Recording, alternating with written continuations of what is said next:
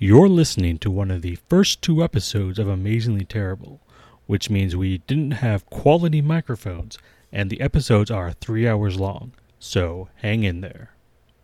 Today's episode, episode one of Amazingly Terrible, is going to be the comparison of Thundar the Barbarian, episode number 15, Fortress of Fear, and Brave Star, episode 44, Tex but no Hex. Lords of Light! Oh, Jesus Christ. I forgot you were going to do that.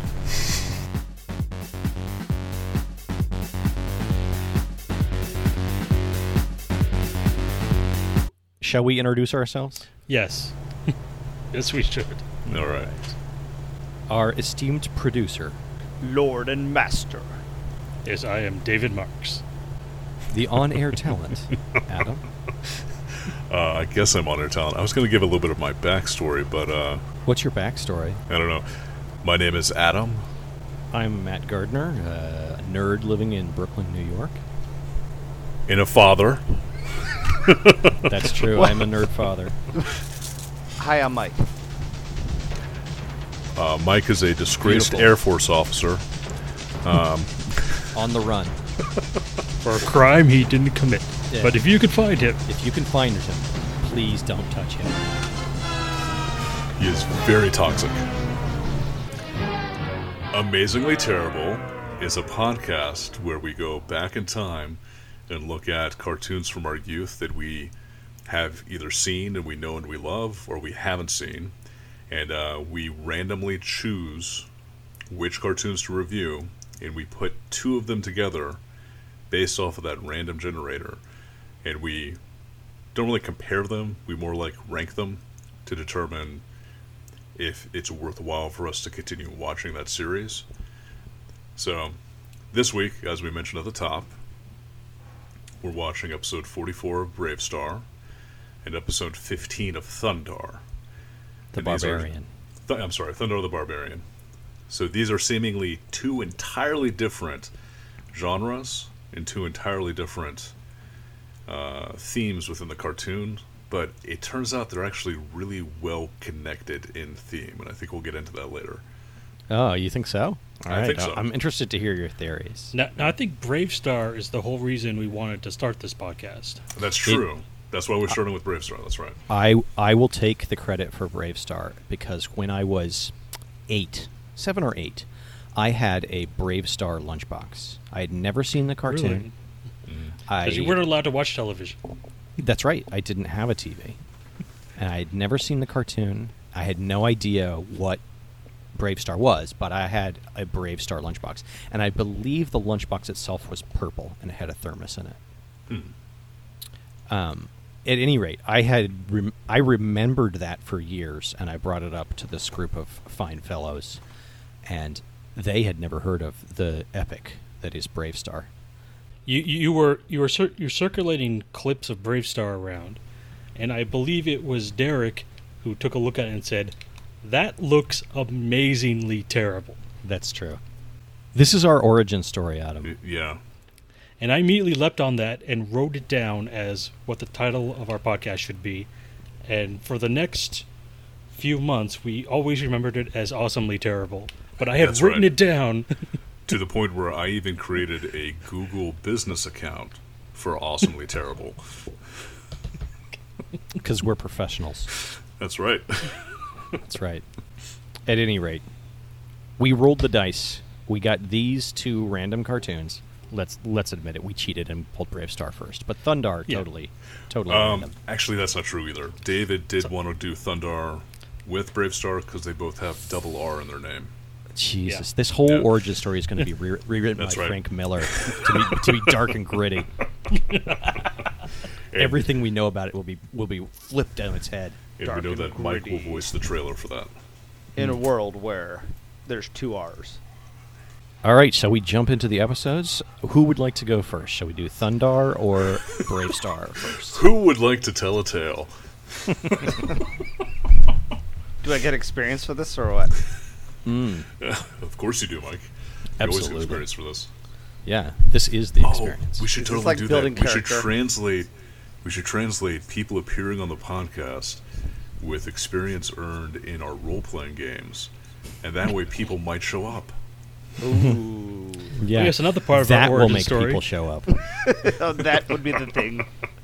This was going to be an RPG par- podcast that uh, I think Adam, you tried to record it Yeah. starting maybe 2014. It was when you tried, yeah.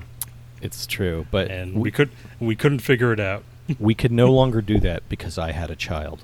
Well, it we could no longer play RPGs because you had a child. I believe when I attempted to get us to record us playing RPGs, the exact response The that I got from wasn't the ready. overwhelming majority of people was, "Who the fuck is going to want to listen to another RPG podcast? Do you know how many of there those there are out there now?" Two billion. with professional voice actors even. Hmm. And I said, "You're right." yeah, Yeah. but, And it was- but you're a- you're weak-willed. I know that's the whole point. David, on the other hand, we had mentioned jokingly that we wanted to do a podcast about cartoons, and David fucking ran with it, mm-hmm. and we're here. You know what David's else the we could man do? behind the man behind. we could do an anime uh, panel. I actually started creating an entire uh, pantheon of uh, podcasts that we could do as a group, and I believe uh, one of them is um, Otaku Hour with you and David. hold, hold on. Hey Google, define pantheon. oh, that's not very fun. Sorry, Uh, a compendium of podcasts. How's that? Compendium. What would a compendium of podcasts be? Is that a murder of podcasts? Compendium of podcasts. Yeah, we need a we need Oh. a new multitude. It's career death. It's a career death of podcasts. That's what it is. Oh, hey, Pentagon. Um, Google got it wrong. A plane figure with five straight sides. I know what a pentagon is. Okay. It- so So what do we watch? we watch Brave Star episode forty-four, Tex, but no hex, and Thundar episode fifteen. Uh, I'm going to Fortress suggest of that we Fear.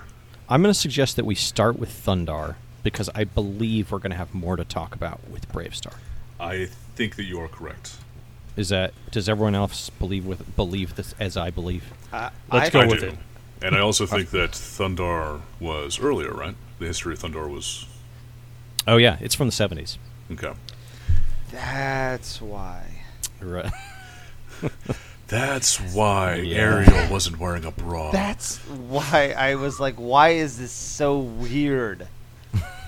So I have never watched Thunder the Barbarian before. Had you guys ever seen an episode before? Never. I did. I used to actually watch it um, a little bit more when I was younger. I remember watching it at my great grandparents' house. Yeah. Nice. I think we, we hit hinted on it a little bit before, but we might want to um, go a little bit deeper into Matt's origin story because Matt does have a very unique experience in the fact that he doesn't really have that much experience with shows when he was a kid.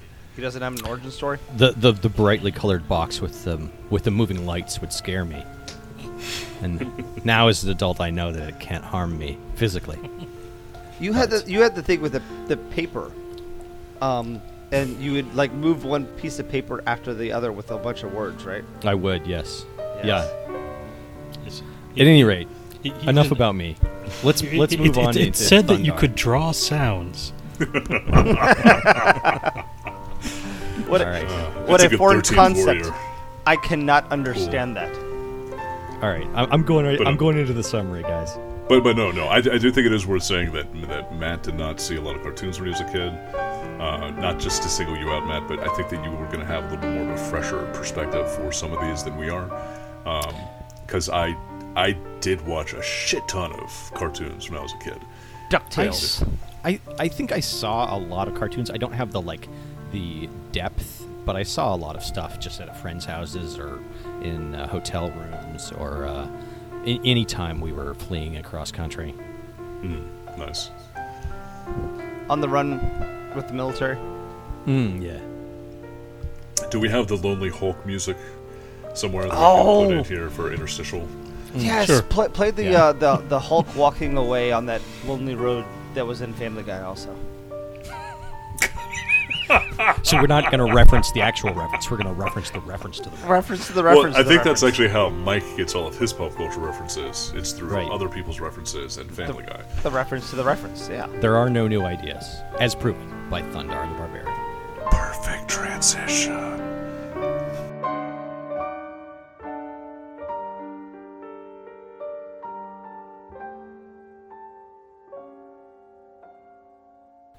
The the episode open is narrated by what appears to be Casey Kasem with a head cold.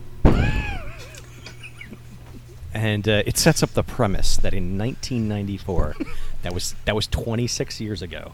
Just let let that sink into your consciousness. Shut up.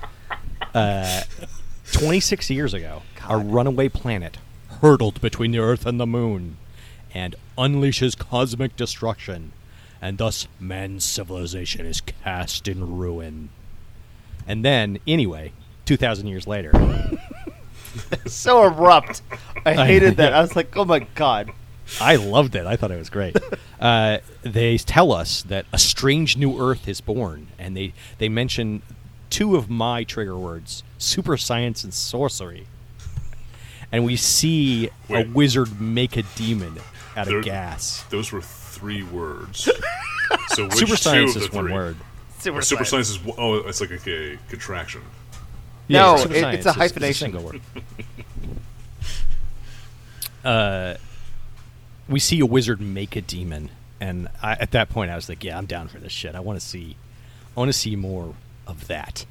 Were you disappointed? Yeah, I was gonna say. We'll get to it. Let's talk about the moment Uh, here. He's excited. right.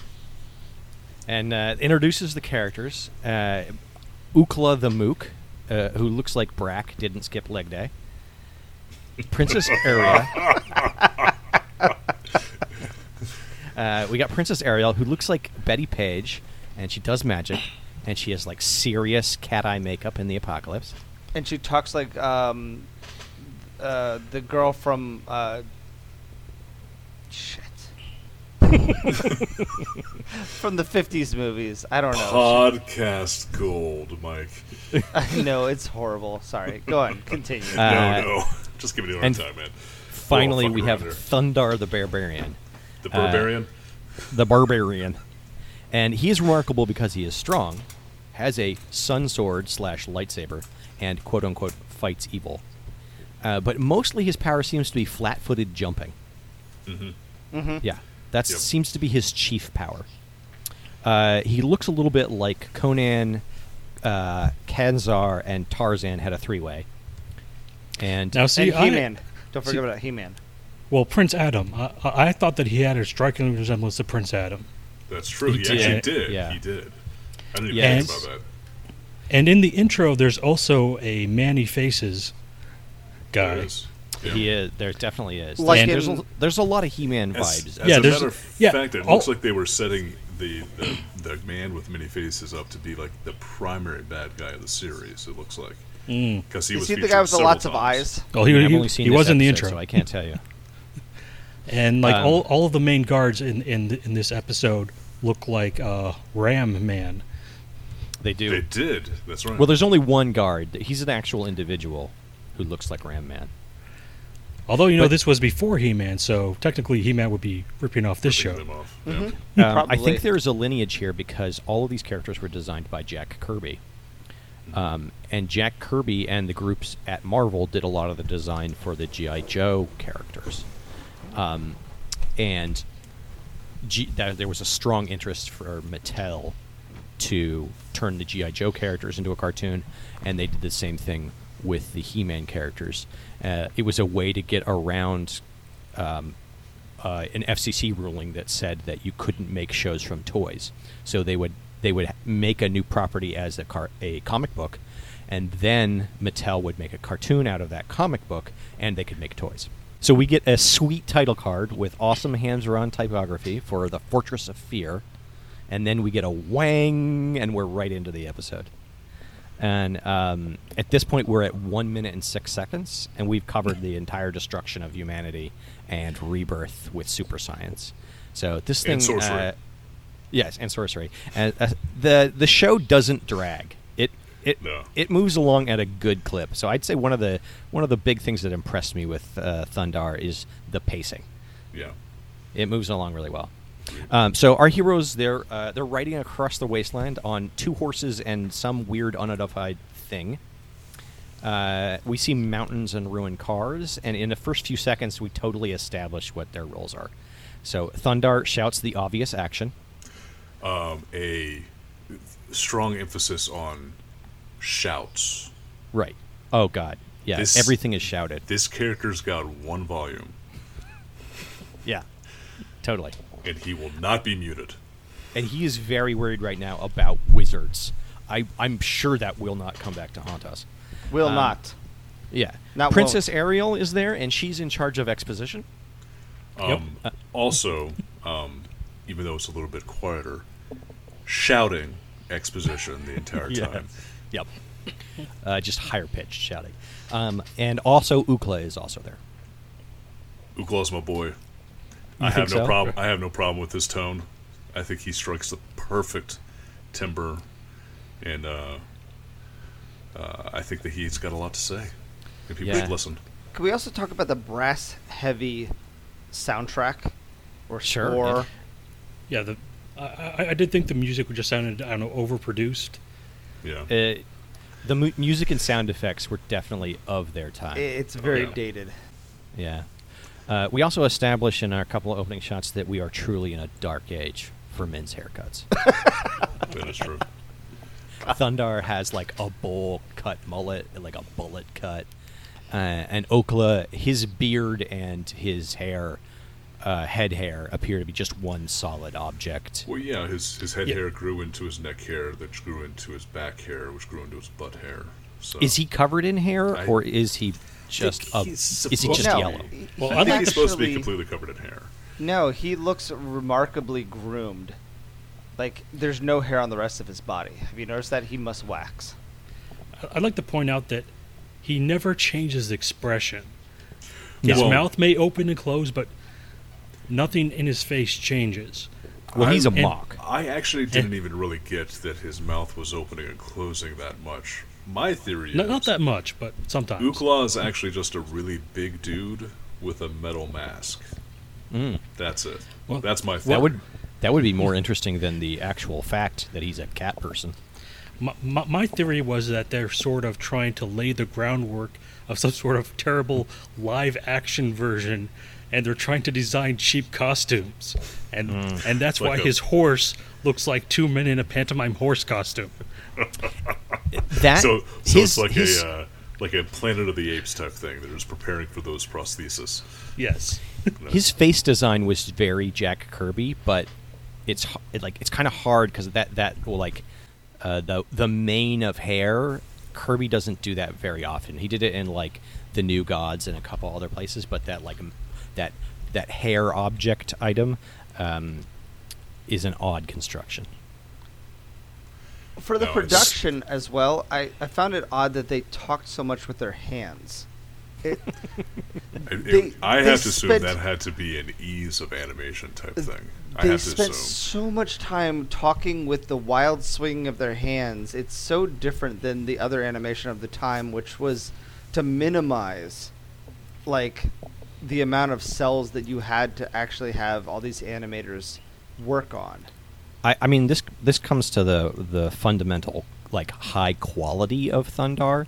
Like I feel like it has not aged well, but well, high budget. time. yeah, Yeah. It, it's Yeah, it's very well high budget is not high quality. It's it's pretty well drawn. It's very consistent. It's clear that like they've spent a lot on the special effects, and a lot happens in it, in the episode. Like it moves through a lot of locations very quickly, and the script is pretty tight. Uh, so it's like a clear that they spent time to get this thing into the shape that they wanted. No, I, I did did- have a very strong memory when I was a kid of this being better animated. Like Yeah. it- for for whatever reason, I, I was of the impression that this was a really high quality animated um, show, and I think that I think that that really just speaks to the fact that it very well may have been at the time. Yeah, comparatively. Yeah. Yeah. Yeah. Uh, so suddenly, uh, our heroes find a collapsed human along the riverbank, and this is like within three seconds of And- the opening. Specifically, look there. There's a human. yeah, yeah. Uh, So- Anyway, this dude's this dude's name is Ulan, and Ulan looks like uh, Shaggy jacked off for fifty years and like drained all his fluids. He looks He's like a desiccated shit. Shaggy. and we He get like wha- maybe in the whole show we get exactly one close up of what Ulan's face looked like, and it's horrific. Oh yeah. Anyway, true. he Yeah. he mumbles something about Venau and Argoth, and uh, Ariel, who's in charge of exposition, tells us that Venau is one of the seven citadel- citadels of sorcery, um, which sounds. And to Mike's point, then she starts airboxing for drama. Yep. Yep. And we learned that Argoth is the wizard of a thousand eyes. And then right on cue, a big old flashlight hits our boys. And even better is Ariel says, right on cue, the patrol is here. Right. I'm amazed at how many lights are on the outside of that spaceship. Well, that spaceship is the uh, they it poops out a couple machine men, but it looks like a poor man's Death Star with lots of greebling on it. Well, more specifically, a, a poor man's uh, Star Destroyer, really. Yeah, sorry, Yeah. Star Destroyer. Yeah, uh, and uh, there's a short fight in which our crew focuses on the vulnerable hands and arms of the machine men. Always the best point of any uh, opponent to attack. And the most important part is you chop off an arm, and the machine man explodes. Right. No, the Seems like a most bit of a important design part flaw. is the machine man narrates everything that they're about to do. Yeah. I am going to attack now. We are now dropping down. We are going to attack the person. The most important part is violence against robots does not break any sort of broadcast codes. Yes, that is exactly, the most exactly. important part. And, According and that to the is- MPAA. That is why we get a stunningly spectacular scene in which the Sun Sword is actually used instead of uh, Just bandied uh, about. waved Thundar's around. Yeah, Bandied about. Thundar's uh, uh, core skill of jumping at people. Yeah. Now I got very confused here during when the Red Eyes attacked, um, because I thought Ukla's name was Ukla Amok, He, he is a mock. and see, I didn't, That's- I didn't get he's a- that from everything leading up to that, and I Yeah. thought the robot men knew who he was. I, I thought the metal men were like, "We got a mock," and I was like, "Oh, is a Oh, mock nice. like an important figure in the wasteland? Are they like trying to to uh, ransom this guy off?" And I was disappointed later on when it turns out that they were just calling him by his race. It's a good Uh, thing to know that well, 2,000 years in the It's future, class, yeah. barbarians can still skip leg day. Mike, I just did that joke. This is for I, a fact. I love it, Mike. I love it, Mike. Do do the same joke over and over again. I like it. Yeah, yeah, just five minutes after I do it, do the same joke. uh, Well, it's like when someone tweets something and they get like two likes, and then someone else tweets it and they get like a thousand likes. Yeah. anyway, our, our heroes get captured uh, using because the uh, the cowardly machine men are using flashlight-based weapons, and they have a trash can that shoots bola handcuffs. That have Uh, perfect aim. Oh Like, yeah, I, I gotta say, during this entire fight, the the robots just they just got like fucking owned left and right. But then they pull out probably the most complicated device they could use in a fight, and it worked perfectly right off the bat. and it was enormous. Like it was Yeah. a, a very large weapon, Why not lead Uh, with it- that? and and they all get tractored on, uh, up onto the PMDS. Importantly, so did their horses. Oh God, this is my favorite part. Everyone gets their own little glass cage, except for the horses. the they're all they're all squished into one cage. They got three of them crammed into the space that like one normal sized human would be able to fit inside of. All right, Right. It look. was awesome. In 2,000 years, how do you think glue is going to be made? Just think about with, that. with magic. I'm sorry, with super science and sorcery, Mike. I have to think that in 2,000 years, that um, the, most things will just naturally be sticky. Especially after getting sprayed by cosmic rays the entire time. Yeah. Well, I, I just wanted to say they did actually a really good job with some of the background art for trying to Oh, yeah, establish how apocalyptic all this is. Like, I, I love the fact that they actually, the moon is like cracked in half, and there's Mm-hmm. like bits of debris coming off of it. Even 2,000 years later, the moon still hasn't reaccreted and Reformed. actually reformed. Yeah, and and they are jumping over like ruined cars and stuff, which Yeah. probably won't last two thousand years. But That you know, we- cars with paint jobs still intact too. That's the important part. right. Uh, anyway, on the FaceTime screen, we see Argoth, who is just a dude with a yellow handkerchief over his face. So, uh, at this point, uh, we land in Venau, and uh, the guards there use flashlights to fuck up Thundar and Ukla. And then uh, bow-legged, slutty snake trollops come out and take Ariel off to be Argoth's bride.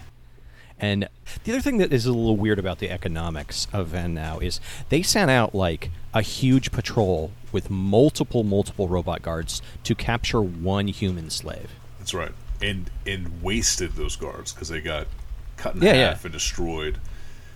But they seem like they seem like this is a total success for us. hmm Like, I- how how much did they spend? Like thousands and thousands of whatever unit of currency they use.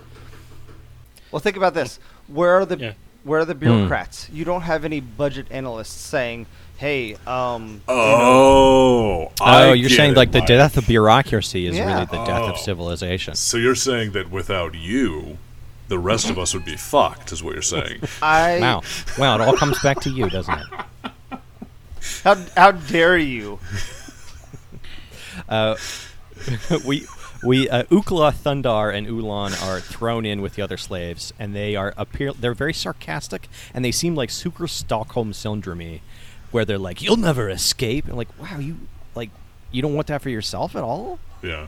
And yeah, also, they're, they're really bought in. also, didn't one guy already just escape? Like Right, they just brought him back. Like obviously, he's proven that it can happen. right. it so it's like again? you'll never escape l- for long. You'll never escape again. Um, and, but we learned that Ukla and Thundar have escaped the, from a citadel of sorcery before, so we get a little backstory here. Um, That's meanwhile, that's, that's it. That's the backstory. yeah. That's the entirety of the backstory. It's not a deep cartoon. Uh, Ariel is getting perfumed up, And see, then, that's uh, that's another thing. How hard has it got to be to find perfume in the wastelands of? well, they have magic. A cloud of smoke comes in through the window and becomes the wizard. Uh, anyway, it, he must smell like ass and brimstone. Like, can you imagine what if you breathed in some Argoth? What that would smell like? I don't know. Well, it's it's yellow smoke, so probably sulfur, but uh, Yeah, yeah. actually maybe saltpeter. That puts out a uh, pretty distinctive yellow gas. I'm assuming Uh, it smells like eye, Yeah, because at this like whatever kind of smell comes out of your eyes. Just a lot of eye smell. Nice. Yeah, he he, ta- he smells like eye crusties. Uh, Could you imagine him waking up on the pillow? ooh, Like what kind of what kind of shit is sitting on his pillow? that maybe that's why he's got the ha- the facer chip. Maybe. Uh, anyway, he takes. He's like, I off- didn't, I didn't have 20 minutes this morning to wipe all the sleep out of my eyes, so I'm just gonna put this Uh, handkerchief on. he takes his he takes his his his yellow handkerchief off, and he reveals that he has eyes all over his bald head and regular eyes. Um, this and, this uh, Do they have contacts in like could, like that's another thing. How many times does he have to put contacts in? oh, are you? I mean, Argoth clearly got LASIK. Oh. I mean, did you Yeah, see the laser I think to out Adam's point, like Yeah. he, Magic. he's successful. yeah. no super science. 2%. LASIK is super science. Hmm. Um, but I this was a, another point in time in the, in this cartoon that I was a little bit disappointed by the animation because they revealed his eyes, and for this scene he did not blink once. and he's got Uh, like hundreds of eyes all over his head. Did that would be once. scary for a kid to see like 20 eyes blinking independently. Well- Maybe they did it and they were just like, ah, it's horrific. It's, it would be horrific. I, I mean, seriously, if I saw like those eyes blinking, that would add way too much realism to the moment. Do you think if you had eyes like that, you could like do the wave around your head Yes. as they all blinked as, What? in circular Yes. motion? I could Well, imagine it'd be I- like a I think- chameleon. Would they be looking in different directions at different times? I, Well, I think that this is actually. Uh, uh, I think that there's more of an autonomic response to this, where he actually does blink in unison all the time. Like it's natural for him to blink in unison, just like the rest of us, Can you imagine the Unless- sound of that? unless he has that um, Blink. uh, Harry Potter disease. Um, what is it? That what's the kid's name? What's the Harry Potter kid name? Harry Potter. Yeah, the, the kid that played Harry Potter, Daniel Radcliffe. Daniel Radcliffe. Daniel Radcliffe. Yeah, he has this genetic con- condition where his blinking doesn't actually line up. And if you watch him, if, after you know that, if you watch his films, you'll Oh, see God. that he, he blinks at You've- different times. Always. Congratulations, you you've ruined all his Damn films it! for You, me now. damn it, Adam! You've ruined it. You uh, like I I can't watch Equus again. I cannot Uh, watch. I, I can't watch that one. Uh, Tusk. I, I can't watch Swiss Army Man ever Swiss Army again. Man, yeah, that's the one. Uh, yeah. Anyway, I sort of like the design of this guy. He's like wonderfully hokey, uh, enjoyable, A- a- and he threatens that he's going to marry Ariel. Uh, just Again. one of the many times that uh, women on this show are really just treated like garbage. Well, yeah, Uh, yeah, yeah. Um, anyway, U- Thundar and Ukla are working on the assembly line to make more machine men, uh, which are basically made by pouring cake batter into uh, an assembly line snow angel, Yeah. and then sl- slapping the two halves together. And the second I saw those two halves together, I was like, "Oh, somebody's going to get in there." Which oh, of you, course you happens. predicted that. Yeah. nice. Uh, anyway, all the circuits and stuff that make the machine men work is added in Argoth's crib. Uh, and uh, Ulan gets flashlighted for talking, and then Thundar jumps. No, no, no, And no. ta- First, Thundar utters the best line and best line delivery I have heard in a long time. He's weary. He needs water. Food. I could honestly, like, I had to go back and listen to that like four times. It's so fucking funny to me. I uh, just saw that. And so Thundar and Ukla take out all the guards fairly easily, and then they hide inside the machine And- man shells. And also, they- like Ukla, he was like so gentle with the guards too. Like Thundar would like jump up, he does his jump move, jumps grabs a guard, throws a guard, and then Ukla gently catches the guard, cradles him for a moment, tosses him to the side where he can land gently. oh yeah, good point. Ukla's- Ukla catches a lot of people. He does. He's really uh, the unspoken like facilitator of most of uh, Thundar's jump problem. Well, that's because he doesn't have That's any right. dialogue.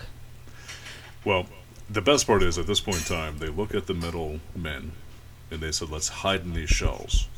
Yeah, And Thundar is twice as big as any other metal man, and Ukla is about three times the size Yeah. of the metal man. Yet somehow they managed to comfortably fit inside the shells. Well, they, they ride the conveyor belt into the fortress, and they, they pop out, But- punch, punch some more metal men. But then, even And- even before that, though, they, they they are on this conveyor belt suddenly. However, in the scene right before that, they showed that Ukla had to transfer the produced shells of the metal men onto the next conveyor belt for that to go off. So they they're missing like a key. Comp- they get in the shells where they're missing that key component of moving the shell from the conveyor belt in the factory over to the citadel. I, It I mean, just it I- took me out of it completely. Like I was it. It was I, so. I will say in Thundar's dispen- defense, like that is probably the biggest continuity error because it's it's fairly consistent in terms of like it goes A to B to C to D. Like it does That's not That's deviate from those from the story beats. and and I don't mean to dominate here, but like honestly, them riding the conveyor belt, occasionally popping out of a shell to punch a metal man, and then going back in the shell. I honestly could have had twenty minutes of that. Like Yeah. I I thought that that was some of the funniest shit. That was like Laurel and Hardy, Three Stooges. it it was like perfect comedic timing for like the robots just like opening a machine, putting in circuits, opening a machine, putting in circuits, getting decked by a giant cat man. Yeah. Cat man you goes back that in the, the show, rides off. you think the conveyor belt is just a big loop and they could have just like punched that one machine man over and over and over again? Probably, actually. Yeah. It'd have been I- like a Rock 'Em Sock 'Em robots. The head would have Yeah. like, popped Nah, up at some I, point. I can't believe it because he. It, it looks like he skips leg day, so he couldn't hop out like that. It's only a callback if it gets funny, Mike. I don't that- know. I think it's pretty funny. That's that's not my shtick. Uh, anyway, uh, they pop out and they find their own flashlights. And uh, oddly enough, these flashlights that they, I find they are pink and purple and suspiciously ribbed. They're different from any of the other flashlights, and there's a whole table full of them.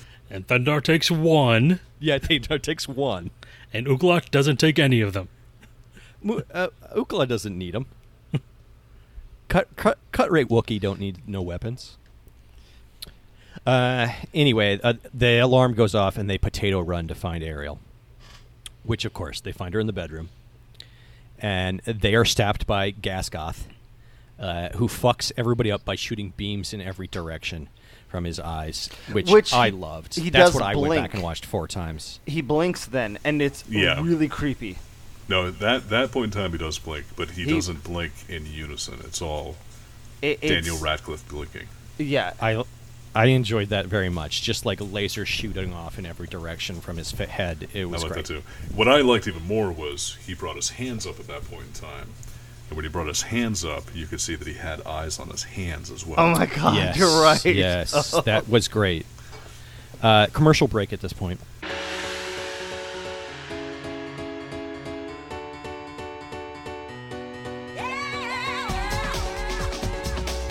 Um, Yeah. Um, giant head, multiple eyeballs blinking with laser shooting outs. To commercial. right. Uh, great intro for that Sizzler uh, steakhouse commercial that is clearly going to play after that. Um, Are they marketing Sizzler Steakhouse to kids? You're, you're right. So, that, is an uh, ama- that is an amazing eyes to commercial. I know it is. Yeah. Argoth Um, eyes to commercial.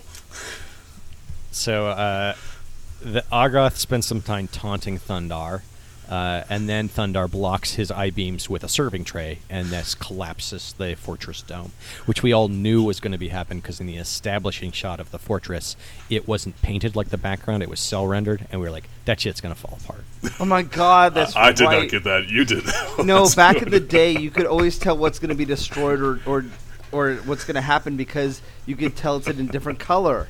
Yeah, it's it's the death of Poochie all over again. it's Oh suspiciously God. suspiciously more in focus. Um, I, I think an important part that's that's missed here though is um, before that happens, um, Argoth very nicely hands Thundar his sword back in the middle. Well, of the yeah, he like taunts him with it. he taunts him with it, then just sort of like gives it to him. I Not was to gonna pay say- too much attention to Thundar's physique, but he It- does have really good calves. It Oh, comes, uh, So you're saying he didn't skip leg day, Mike? I, Mm-hmm. I I think that he targets. Maybe he got calf implants like that. Ooh. No, I mean uh, you've seen how much he jumps. That's true. He's he's working it. when you jump, you jump with the calf, Mike. It's all calf work. Mm-hmm. No thigh. No no thigh. But no, I think this just kind of speaks to like the the entire fight process in the this entire cartoon. It always seems to be that, like like you were saying, Matt. It's flat-footed jump at the enemy, and then the enemy either falls over or like gives you the thing that you were trying to get from them, because it, it very distinctly looks like it's just being handed over. How exactly do they run across the cotton candy out of the dome? Oh yeah, so Ariel makes a purple jizz beam. Yeah, what's Yeah. up with that? And she did it She- without the fleshlight. Yeah, no, but she's she does magic. She's- she's just- This whole episode, yeah, this whole episode, she's been magically thwarted. Yeah. She's magically cock blocked because she had manacles on. There's no real reason they couldn't just gone out through the door. Yeah. No, Yeah. well, Well, drama. So it's she's it's she's also interesting that she didn't. Her instinct wasn't, oh, I'm going to create like a, some sort of shield to block the debris that's falling from the ceiling. It's, oh, I'm going to create a bridge ramp. at a Yeah. 60 degree angle. At this point, uh, they have escaped from the Fortress of Fear, and they go about rescuing the slaves and their horses, of course. Yeah. There's a lot of care taken for the continuity of those horses. I feel like the writers were like, okay, at the end of this episode, we have to have those horses, so they need to get they need to get um, uh, tractor beamed up into the ship. We need to see that where they get put by the guards, and they need to get rescued with the slaves. Honestly, though, that, that does kind of speak to the entire, as you were talking about before, that kind of speaks to the entire script writing process in general. It seems like they, they did a lot to establish continuity with everything. Even Yeah, if it was like tight. raw exposition, they still had like payoffs for all the exposition that they were actually throwing out there. And there's was, not a lot of there's not a lot of fat. Yeah. Everything is like paying off something that they have set up. They did a really good job with that. Well, it's it's, it's important for these this uh, episodic Adventure Town type stories. Mm-hmm. Yeah, that's true. One thing that I did like at this point in time, they had um this this was when, as I was watching this cartoon the first time around, I realized, um, just how non-violent it was because they have Mm, like a yeah. couple of more skirmishes, Yeah. and I had the overwhelming desire to just see Thundar jump up, grab a guy, and throw him to Ukla, and just have Ukla totally rip the guy in half and start eating his entrails. I don't know why I really wanted to see that at that point in time. Yeah, but instead, Ukla takes the guy and, in the middle of this dark fortress, just throws him into a random lush tree Yep. that softly cushions his blow. Well, Adam, you you could look up what the uh, rights to Thundar are, and we could uh, do our own reboot. Yeah. Wait, that's a do our- different podcast. We got to do our our our uh, Zack Snyder style. But no, like it wouldn't be Zack Star- Snyder dark uh, uh, superhero style. It would really be the exact same thing with one horrific random act of violence shoved in there somewhere. Or just a shot. I mean, I, I think we should do it the way he did to Watchmen, just like a shot for shot remake that Of feels Ukla's dong? terrible. No, yeah, okay. We do it right at the beginning, and then we put Ukla just sort of in the back of all the rest of the shots for the for the series. So you're just, like, covered in So you're just waiting for him to do something else. But he, but the entire time he never does. Yeah. just slow pan over him. Uh, at this point, Thundar leads everyone into the conveniently positioned Forbidden Jungle, and we learn that that magic doesn't work in the Forbidden Jungle because of reasons. Uh, and Argoth uses his jewelophone uh, to call a, a, a sick a giant hairy cyclops on our boys. Um, I called him two tone one cone Oh God. Oh, nice. because he had the the black beard and the uh, gray the brown body hair. Th- This was when I really got Clash of the Titan vibes. Oh yeah, Yeah. This is when I really couldn't stand the lack of contractions. yeah. You were upset by that. I I, I Wait, could this is when you could not stand. I could not stand the lack that they could not say can't for the life of them, and it's the the dialogue was so drawn out. I uh, understand I- I think this that- is in the future, but come on, people. I, I, I do like Matt's stroke from earlier here, though. How much more expensive it is for animators to draw contractions. Yeah, it is. It's it's backbreaking. Um, also, th- because of that, they, they developed an in-lore reason that uh, the contractions were all destroyed in the Great Contraction Wars uh, around the year 1000. And yet, at the same time, they couldn't Please- say contraction. Please, please don't do a leg leg day joke. Damn it!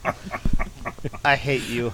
Uh, so at this point, they ar- arrive at the La Brea tar pits. I'm sorry, at La Brea tar pits, uh, which is a source of natural asphalt. Uh, the Cyclops attacks and snatches up Ariel. Well, I, And- I, I, want to I want to stop there. So they're at the La Brea tar pits, and this giant shadow looms over them. They're clearly doing a dinosaur misdirect. Mmm. But the um, the the Cyclops is enormous What they they did show before that though, didn't they? Show the T Rex skeleton. skeleton. Yeah, fully fully intact. So they they definitely were doing a dinosaur fake out, Classic dinosaur fake out. Um, just like that Whoopi Goldberg movie. Thundar can't rescue Ariel because a bunch of dipshit slaves are Cannot. sinking into the tar pits. Thundar he cannot. He cannot rescue Ariel because of the slaves, who are like all over. They're like all over that uh, skeleton, just sinking into the tar pits. Um, and they are pathetic in every way, just like all men besides. Yes, beca- because the Cyclops grabs them and then throws them away instead of squishing them like grapes. That's right. Release him. That's that's actually the new- new type of martial art in the future, where you just throw everybody constantly. Yeah. and I love how one eye is an insult. Yes, it's very Uh, ableist. Yeah. That's true. Well, he, yeah, Thundar has a real fixation on the, the eyes of his uh, opponents. He's got red eyes. He's got one eyes. Multi eyes. He's got Um, sorcerer of a so- million eyes. Yeah. Thundar and Ukla now Tarzan swing themselves to catch up to the Cyclops. Uh, and we see that Ariel is showing off some natural asphalt of her, for herself on the Cyclops' shoulders. This was like clearly the money shot of the Yeah. episode. Um, She does not skip leg day. she she does the squats. She does the squats. Um, and uh, of course, Thundar jumps and knocks Hairshirt down the down the cliff to rescue Ariel, and uh, she falls and is caught by Ukla. Thus, See? con- yeah, thus complete. It rhymes, you know. yeah. Well, and It's it's a it's a great symmetry for Ukla too. Yeah, Like he, he catches the enemies. He also catches his allies. He's Yeah. just there to catch everybody. and she seems kind of into it. She's like, Yeah. I, she's like, I had a soft landing because of Ukla. Do you think that was like a neg at Thundar, or do you think she was just like, uh, we're fucking, dude? When there was only one set of footprints in the sand, that's when Ukla was carrying you. That's what Ukla. That's the T-shirt. That's we the. T-shirt. Meanwhile, back at the tar pits, uh, uh, Argoth ass smokes himself in But for the finale. Wait, wait. No, first, like there were a couple of key points for the uh, uh, Cyclops fight. Uh, first off, Thundar, he has the Sun Sword, right? And it stands to reason the Sun Sword should be magic. Mm. I was really hoping that when he turned on the Sun Sword, it would just sort of like come out all limp and flaccid. Ooh. Mm. Oh like, yeah. it- like a sun whip almost, but like like him like That's- shaking it, trying to get it to work, but like It's it's, a just, like it's flopping it's a- around. It's a thwip. yeah, Okay, this is a Lima- cartoon, Lima not bean. your own inadequacies. and uh, And then the and then the Cyclops would say, "Maybe we can try this fight again in five minutes." yeah, exactly. It- It's not. It's it's not you. It's me. I like that. I like that the Cyclops is so like caring. Why did Thundar only chop off the club instead of his hands? Uh, well, because this was actually a living creature, so he couldn't, due to uh, MPAA, broadcast limitations. yeah. Yeah. Yeah. he couldn't actually chop off the hands of the Cyclops, so they, they went with the club. But I I mean, the Sun Sword's clearly technology because it's it's basically a lightsaber, right? They, there's a heavy No, Star true. Wars vibe yeah. overall. Um. Anyway, back at the tar pits, uh, Argoth just uh, ass smokes himself in, and he starts shouting that uh, he has enough magic to kill everyone uh, because of reasons. And uh, he blasts eye beams everywhere, uh, and I also enjoyed that scene very much, so that I went back and watched it high. Uh, his eyes, he shoots eye beams out of his palm eyes, uh, and it's it's madness, obviously. And then all of a sudden, he just starts shouting, "No, no!" And Thundar tells us that his magic is gone. So uh, uh, Thundar runs at him, and uh, he falls slash perhaps is pushed into the tar pits, uh, and tries to turn into gas to escape, uh, but he sinks underneath the tar. And this whole bit just feels like an executive rewrite. It's like, no, Thundar can't kill Argoth. Thundar can't uh, even really hit Argoth. Uh, he has to die basically because of his own Incompetence. inability to plan ahead and Well, in all fairness, he- arrogance. He, did not die. They specifically said that he did not die. Well, they say they're not sure They, if he's they dead. speculate. Yeah. Yeah, that's true. uh, at this point, the slaves decide to build a city, and I, uh, by just a, a quick Google search, a Google Maps search, I think they're basically doing this in Beverly Hills or or maybe Crenshaw. I'd say Encino I I don't think Encino, because uh, he looks like an Encino man. I don't think Encino is that close to um, the La Brea Tar. Uh, sorry, La Brea Tar Pits. I, I think Brendan Fraser would make a really good Thundar Hmm. He does shout a lot. for Thundar. Probably more likely Dave Batista. Well, Mm. if you're pulling from now, in a wig, I want In to see wig. that. Yeah. In a, in a yeah. blonde mullet wig. Exactly. Yeah. Um, but Dave Batista doesn't skip leg day.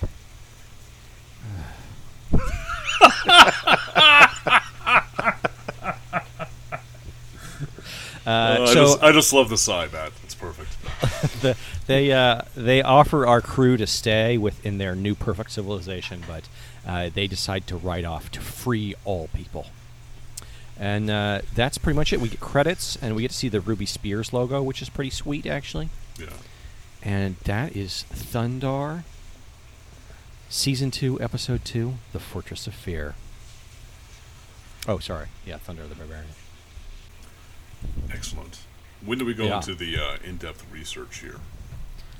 Uh, well, how, what did you guys overall think of Thundar this ep- this episode? of Oh God, it's like Scooby Doo meets Conan the Barbarian. Well, it was in, it was written by the same people who invented Scooby Doo. So It was, yeah. yeah.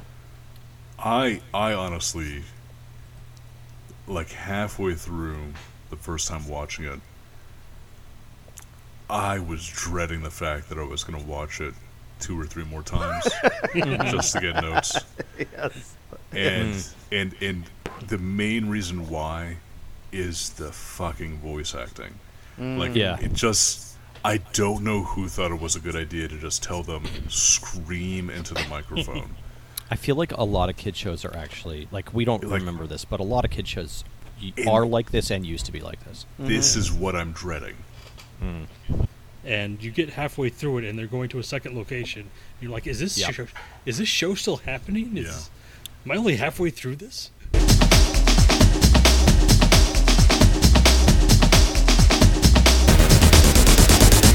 All right, so we're No now mechs. talking about Brave Star, episode 44. The Barbarian.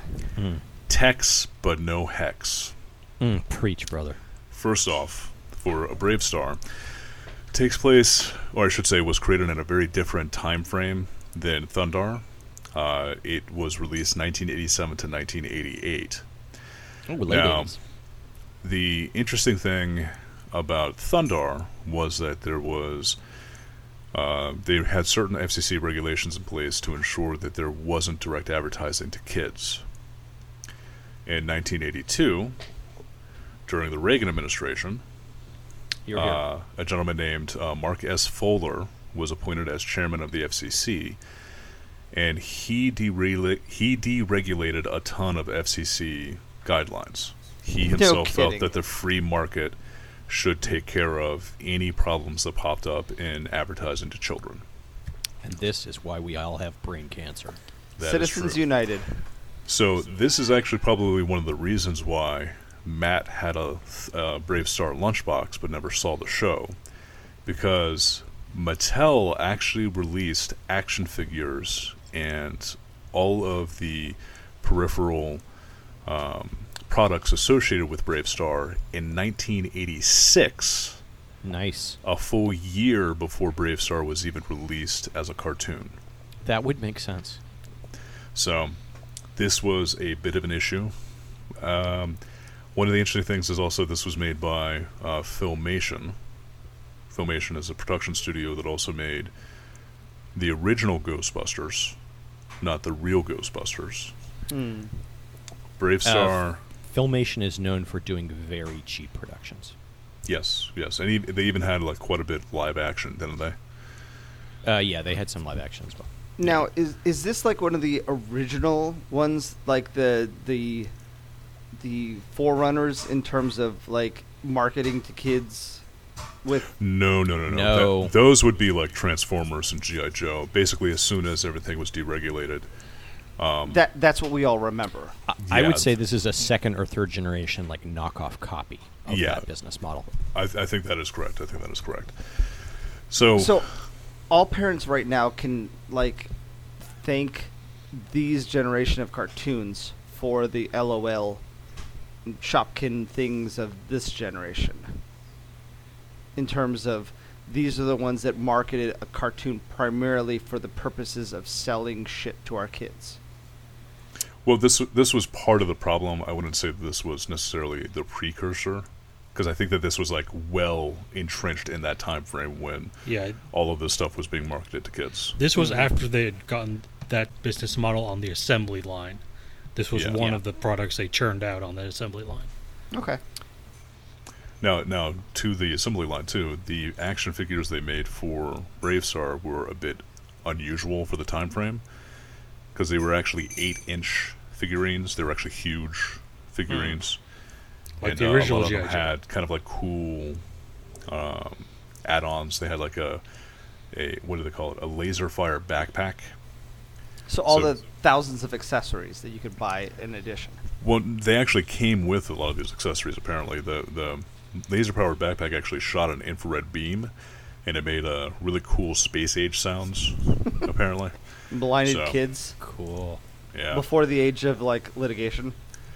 So, um, turns out Bravestar was not necessarily the cash cow they were looking for, though, because Filmation went out of business pretty much as soon as they produced and released Bravestar.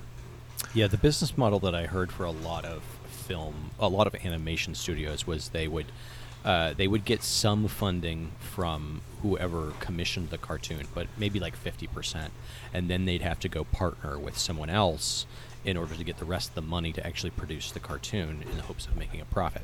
And that's why a lot of them ended up being, getting purchased by other production companies, getting kind of eaten, or going out of business.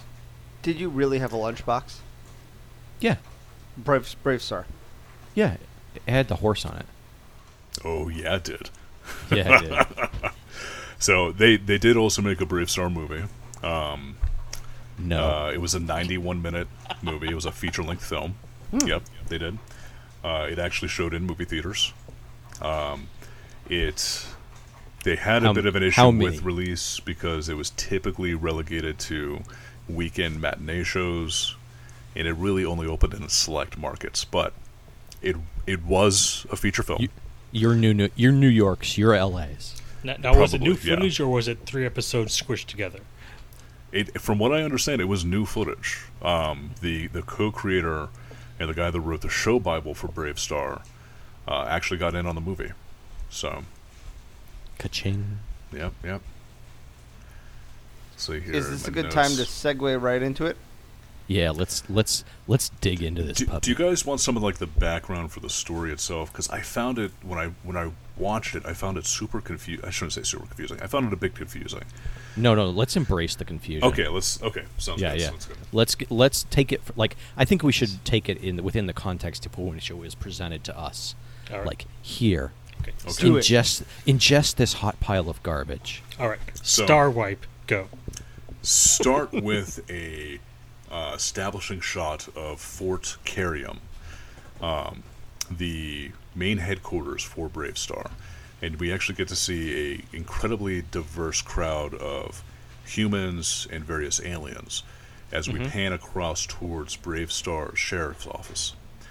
Now, Both the character design and the set design in this show seems significantly more detailed and attention filled than the writing.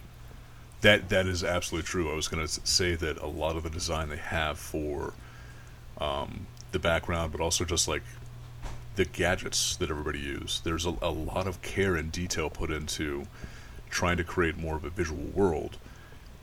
But the writing just blows. Like the t- like the toasters attached to the horse um, tie-up thingies. Yes, yes, exactly. Mhm. Uh, yeah, one, thing, the horse tie up thingies. one thing that really drew my eye though was the uh, multi-armed prostitute in the background that was hugging I her missed- John. I really I missed liked that. It was uh, very close to the beginning. Oh, right after the busty woman with the kid. Yep, yep. Uh, so we pull Oh, into yeah, uh, look at that. to our main characters. We have uh, Fuzz, the deputy, um, thirty thirty, the horse, horseman, anthropomorphic horseman, Mm-hmm. and Brave Star. What about the toasters? I don't think the Toasters had a title at, at this point, at least. They, they probably they probably have some uh, key grip uh, credits at the end that I didn't see. Um, very quickly, it's established that it's a quiet day in New Texas at Fort Kerium. Uh, New Texas is the name of the planet, So it's not Mars. so it's not Mars. I thought it was, was Mars, Mars. initially too. Yeah, me too. but it's not Mars. Um, everybody's bored. There's no nothing going on. There's no action. Uh, they're not even hearing from Tex Hex, the uh, apparently main bad guy. We do get though uh, thirty thirty, uh, pronoun- giving my favorite pronunciation of Tex Hex. Not even a word from Tex Hex. Tex Hex. Tex Hex. Yeah. 3030 obviously steals the show for the most part. Um, suddenly they get an alarm from um Molly, and the way that BraveStarr receives this alarm still goes into the detail of the background of the gadgets, is he has an antenna sticking out of his cowboy hat, and he presses the side of the cowboy hat, and a little microphone pops down for him to be Mhm. able to talk to whoever is calling him. Obviously, it's just a very futuristic Bluetooth headset, which Well, this is that I'm pre thinking cell about it- phone. But I've never This- had a cowboy hat that has that, so that's pretty cool. That's I've never had it. I'm, I've I'm never had a actually cowboy thinking hat. we could probably produce this for relatively cheap. Maybe this should be one of our merch items here. Hmm. Do you know a, having Blu- a self Bluetooth cowboy hat. Yeah, but having a self-extending microphone is actually very difficult because they break all the time. That's true. That is true. So and then we'd have returns, and I don't want to deal with returns. We quickly find out that a uh, one Molly uh, is being chased by Tex Hex and his goons, and um, specifically, she is saying that she is she's not in, but she's heading towards Ambush Gully in an attempt to get away from her ambushers. Right. Yeah. While Little she's foreshadowing explaining this, there, right? exactly. While she's explaining this, I'm to- on the way to get murdered town. while she's explaining this to BraveStarr, and she's she's flying a hover stagecoach. She's whipping something, like she has a whip in her hand, and she even goes whoosh. She's whipping something, and I couldn't see. uh, She didn't even have any horses attached to it. She didn't even have any robot horses attached. It was just a hover wagon, I yeah, it was like self driving. and I she just just felt like the need that- to whip. Animation at the time where their face looks like all of their eyes and mouths are going in different directions at one time. It, it just it looks unsettling to me. So a lot of the animation in this show was rotoscoped, heavily rotoscoped. So they traced a lot of film and photos to draw people, and there's a lot of mix between like very poorly tr- traced photography and original character designs and traced character designs. Is that what makes that look kind of surreal to the eye? yes. Uh, yes, that, g- that ca- ca- if you Okay. do it poorly, it can give a really. It weird sounds effect. fancy, so I'll but buy it's it. very fast. Yeah, the rotoscoping is very. It's a very fast way to do it because you just draw over e- every cell of uh, a film. so you're a to- tracer. Yeah, you're essentially yes. So you're not an animator or an artist. You're a tracer. Rotoscoping, it's the motion capture of 2D. Yes, that's very well put, actually. It's not fancy. So during this whole exchange here, suddenly BraveStarr's like, "All right, we got to go help Molly," and and I want to talk about timing here Uh-huh. at, this, at this point in time Absolutely. because this starts off a scene where he mounts 3030 Thirty thirty transforms into a, a r- Yeah. the shape of a regular horse. Yes. Now, we now we're no, not we're not actually shown the transformation No, we are. he just is in the shape of another horse of a Oh. of a horse Well, maybe not here, but, but we are during the show. no Now, no yeah we, we in, do see it in it the later past, on. we we know. uh, like, is this the first episode, or is this well into this season? Well, it- This is We're this well is in. well into the series. This is uh, episode forty four. So, so we, we know then we know this is a thing. okay. Yeah. Now, now, I assume. Now he has robotic limbs, and Yes. his Yeah, he's he's really just a horse torso. his Yes. limbs do not transform the way Transformers do by just realigning their mechanical parts. He has like No. a magical girl transformation in order to go from humanoid to horse form. Yes. Yes. As a matter of fact, I think that would And have been much more apropos if when he does transform, he spins Yes. like a Power Ranger. But he. Well, I was he thinking Wonder Woman, but yeah. unfortunately. No, uh, Well, you yeah, had, yeah, like you had Wonder me Woman, at yeah. magical girl. So So this this kicks off an extended writing scene while whipping his head around Oh, and and smacking and the horse. spanking the horse Yes. And the entire time they go into close-ups of of the horse's face, of 3030's face, and you can see him grimacing while he is being spanked. There is a str- okay. Let's let's Did- get to it. There is a strong sexual. I wouldn't even call it an undertone. I would say that it is the tone. This is a very erotic cartoon. It is crazily erotic. Mm-hmm. This is a Jack tune. I, I This- think this that- is. I, I think that is a really interesting interpretation that you're taking with this. Did- oh, oh, really, Pervisoid? Did Yeah. did, did you watch the writing? sta- I mean, that this this is what solidifies it for me. In in at about the like thirty second mark, I was like, okay, this is filler. They just needed to like put in some time, so they're showing him riding his horse. But then when he smacks the horse's ass, and you can see the horse biting its lip and grimacing, Yeah. The horse who has hit, hit who is dressed up in heavy BDSM gear with a, like a huge, uh, grabbable mane of white hair. Uh, it's it's distressing. All right, I want I want you I, to run for I don't want to judge. seconds. I don't want to kink shame. Actually, you know, like it, it's No, yeah. fine. Whatever. It's just as a kid's cartoon. there- and see, it's- I, I have an overall th- theory about this entire cartoon, actually, and a lot I- of it, a lot of it is steeped in sexuality and like I, I how- can't imagine that they that the animators were oblivious to what they were doing. they couldn't have been. They couldn't have been. Since there's a conscious effort to animate every scene, then yes. But at the same time, if you were to run as fast as you can for 30 seconds with a GoPro trained on your face, I'm pretty sure you'd be grimacing too.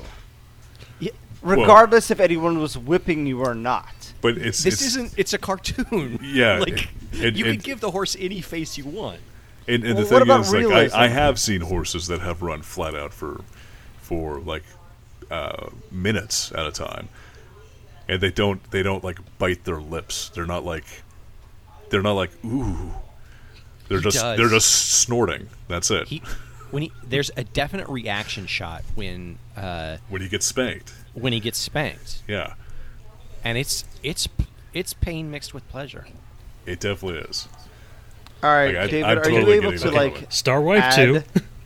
Are, are you Star able Wife to? 2. Are you are you Okay. able to like add that one scene where he gets whipped, just for reference Uh, into this? you Well, this isn't a visual Yeah. medium, Mike. you want that to be the Yeah, thumb? Mike.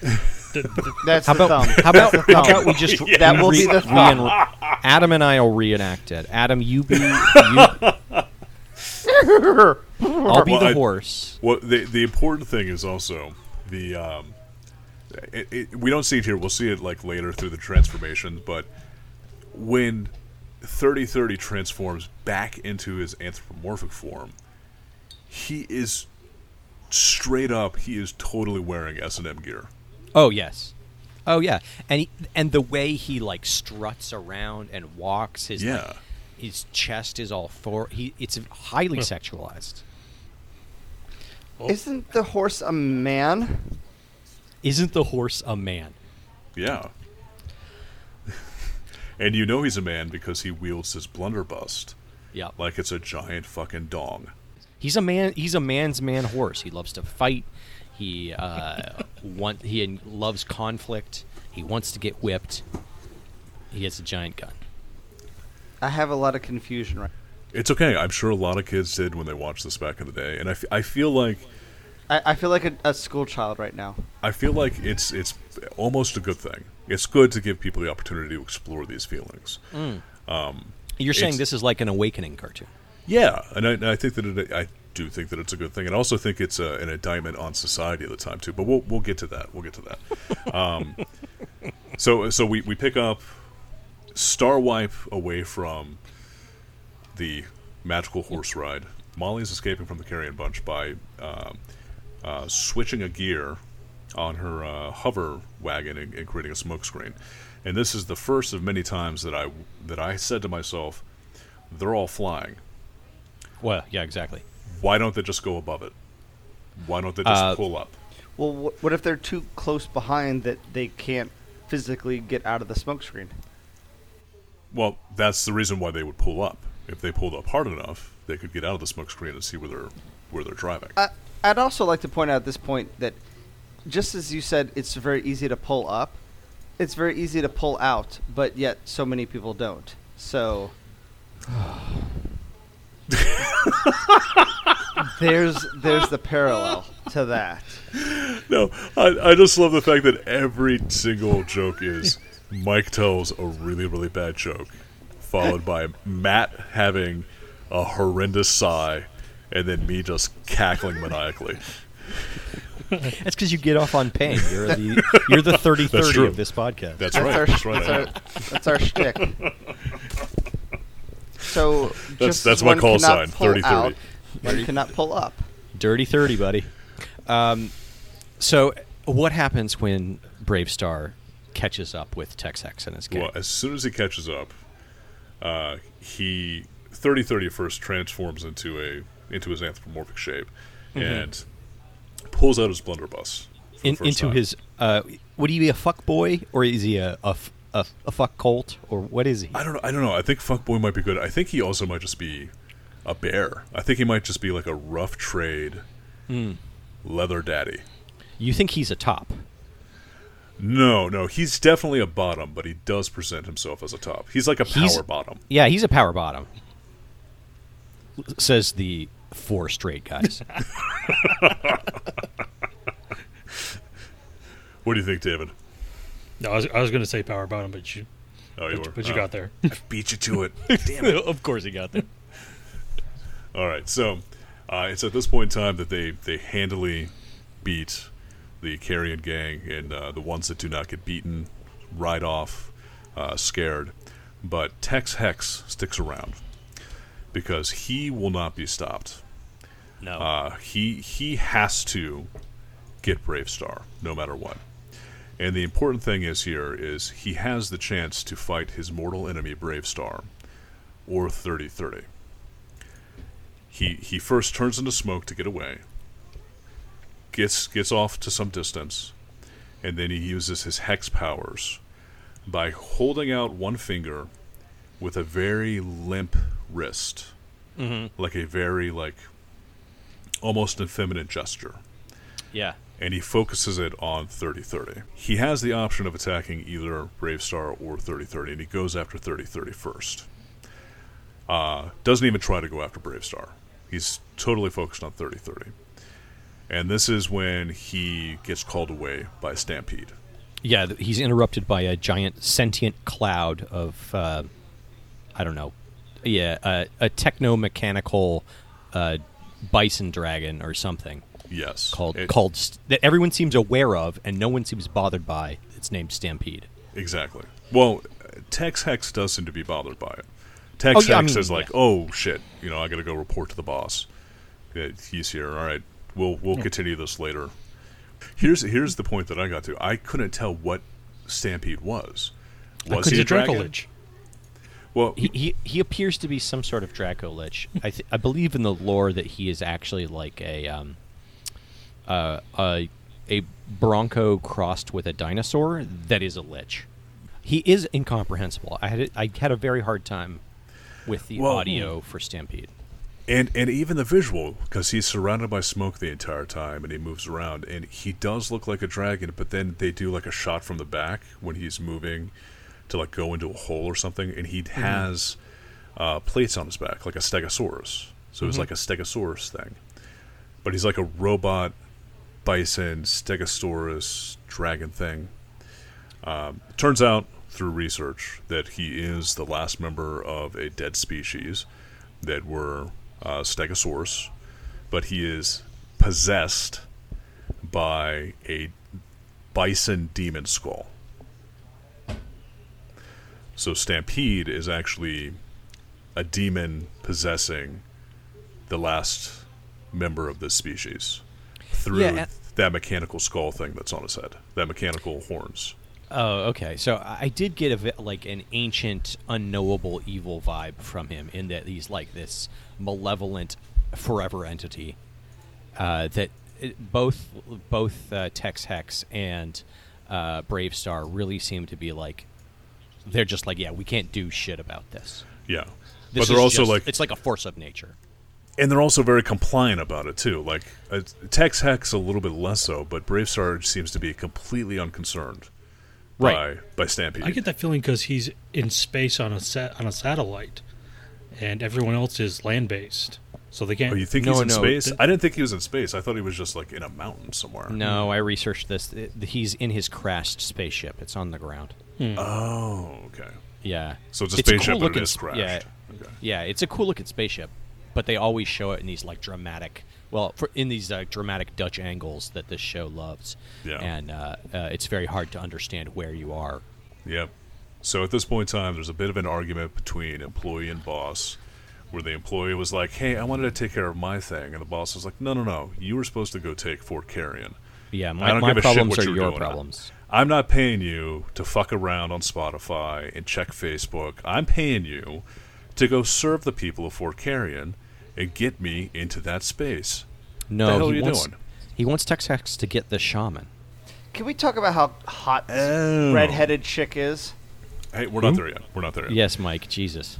Um, So at this point in time, Tex Hex is like, "Fuck you, I'm out of here." You know what? If you if you want me to find the shaman, I'm gonna do you one better. I'm gonna go take Fort Kerium. I'm gonna go take over this place, and we'll see who the big man is at this point in time. Right. And Stampede was like, "All right, I'm taking away Hex or Tex's magic powers, so it will be Tex with no Hex."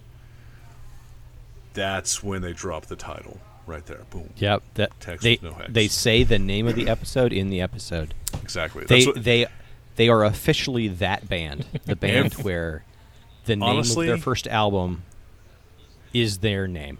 and honestly, every good episode does reference themselves in that fashion. So every good episode of television does that. Really.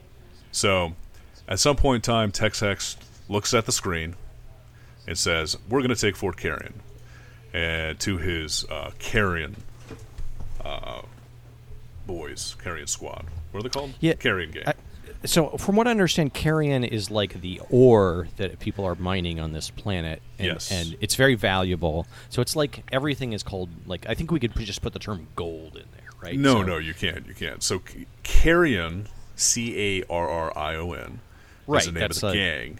It's like a it's like a dead creature that's rotting. Mm-hmm.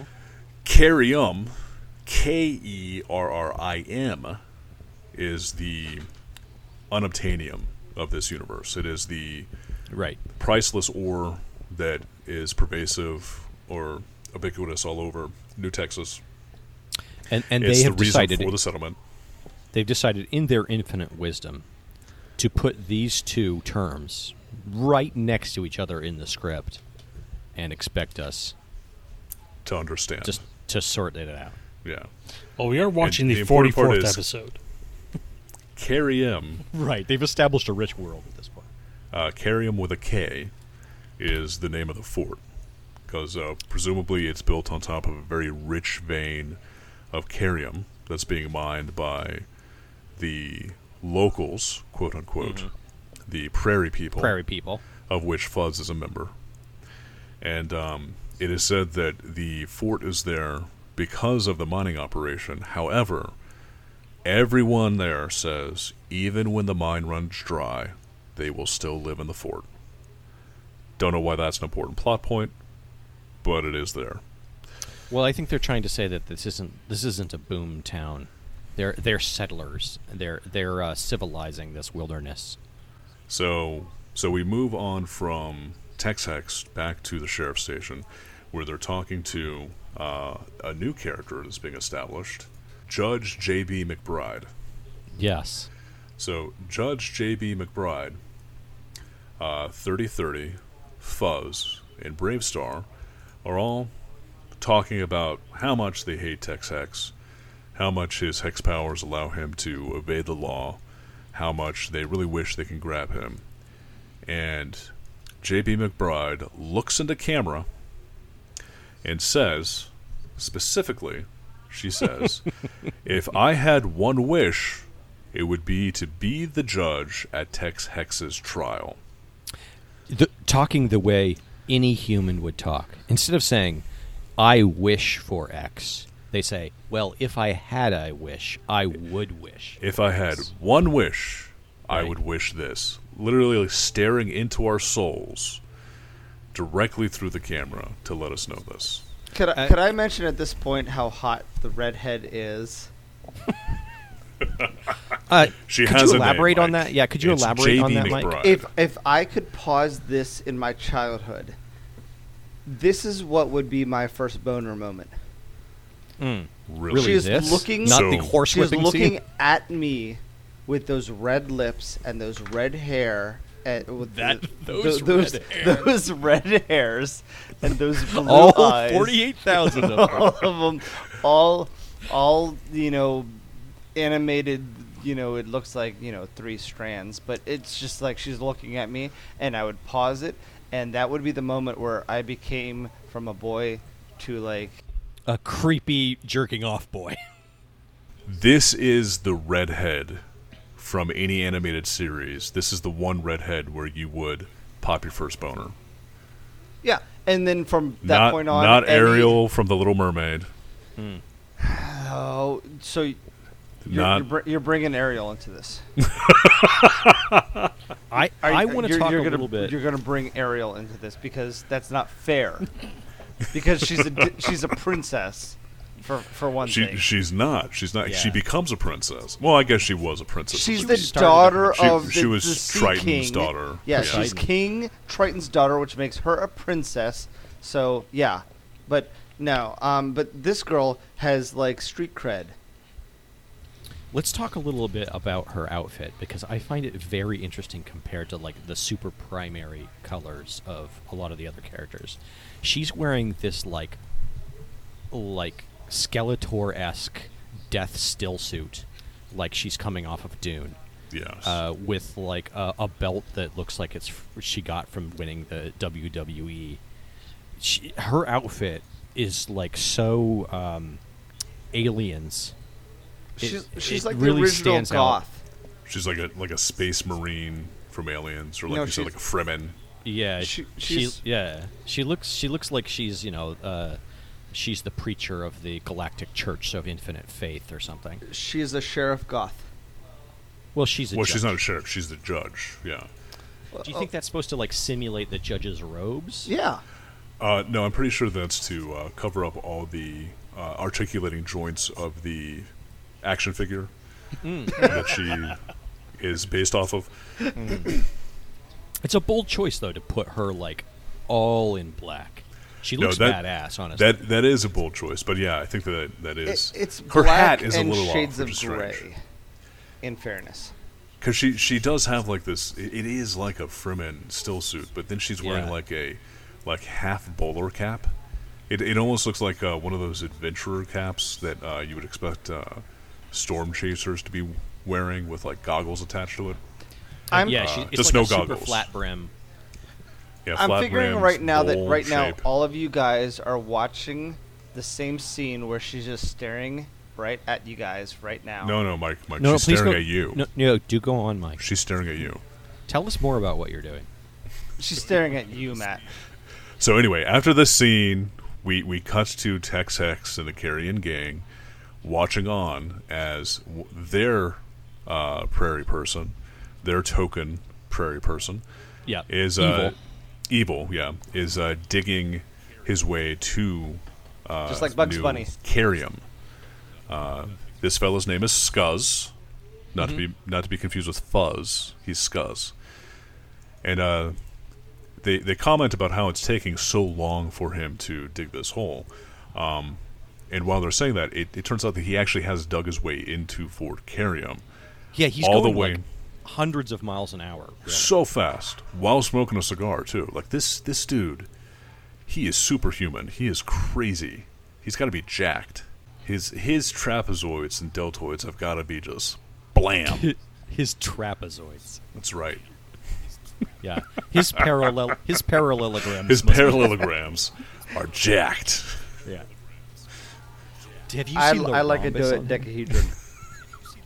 Oh, uh, Fuzz is about to I see think the that is a on muscle. him because he smacks into the sheriff's station, and lets out a puff of smoke out of the ground with the toaster. with the toaster. You're right, and lets a puff of smoke out of the ground. And when he does so, uh, Fuzz catches on immediately. It knows exactly what's happening, and Fuzz jumps down the hole to confront Scuzz. So this is one of the most disturbing moments in the episode for me.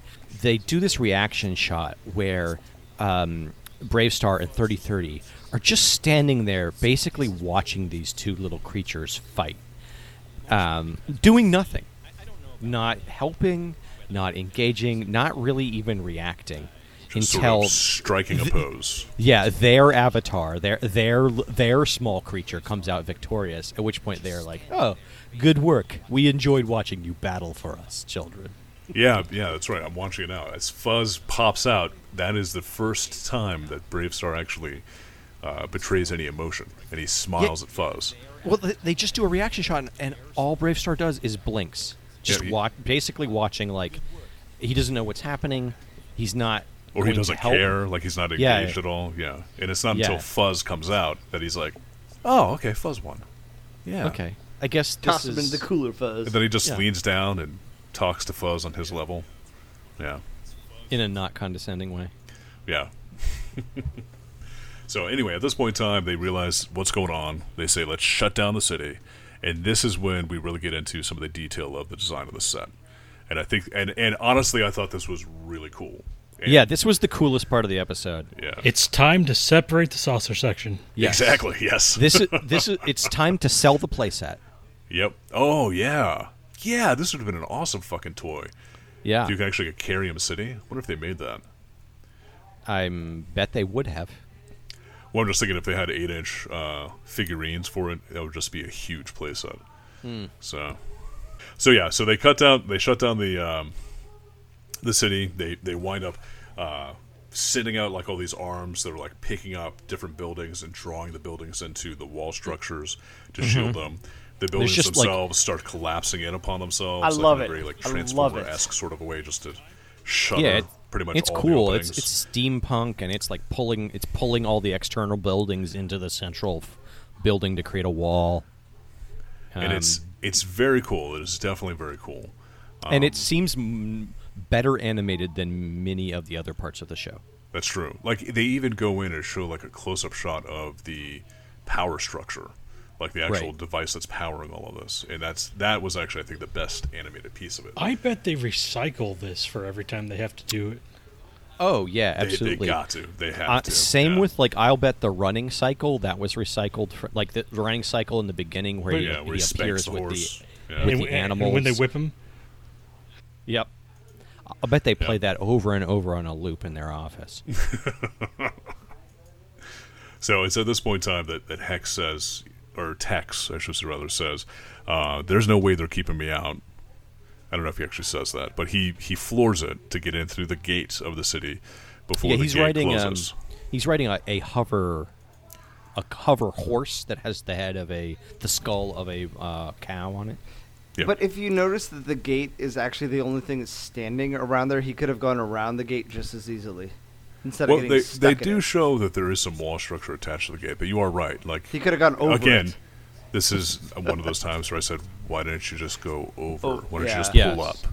Just fly a little bit higher, buddy." Why didn't they use any of the mini guns that seem to bristle from the sides of the fort? Yeah, even then, like they could have defended themselves in some fashion. Yeah, Right. but instead, Hex floors it, gets his uh, mechanical horse or his hover horse uh, caught in the gate, and he himself flies off of it into the city center. And the rest of his gang sort of like bunch up at the outside of the gate that is already closed, and they can't get away.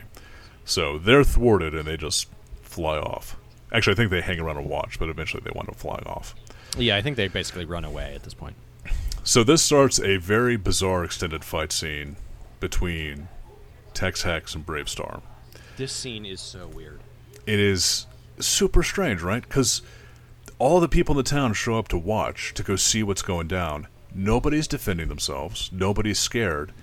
Tex Hex is supposed to be this super badass wizard creature that has all these supernatural powers, but nobody's reacting or acting like, "Oh, we got to we got to be prepared for this. We got to watch out." It's like they all already know that he doesn't have any powers anymore.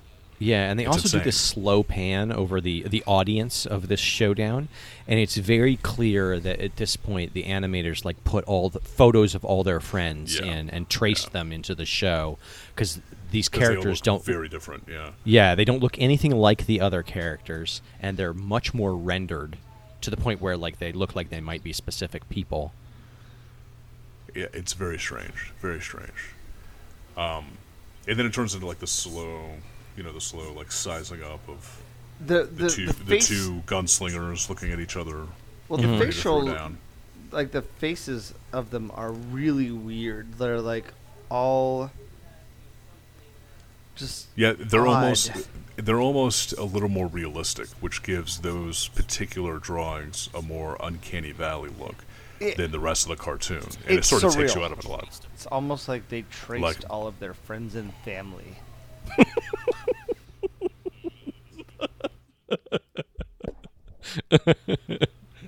Hey, uh, Mike, what was it like?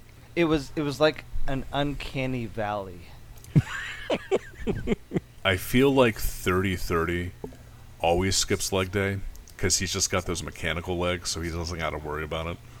I feel like Hmm. thirty thirty, always something something, because he's got those legs. Okay, so they they're they're having a A um, fight. A showdown. a, No, a no, no. showdown. They're having Showdown, that, that, showdown. the throwdown, I should say. It's like an actual Throwdown, gunslinger throwdown, and um, they show they show Hex in slow motion grabbing for his gun, or Tex. I can keep calling him Hex.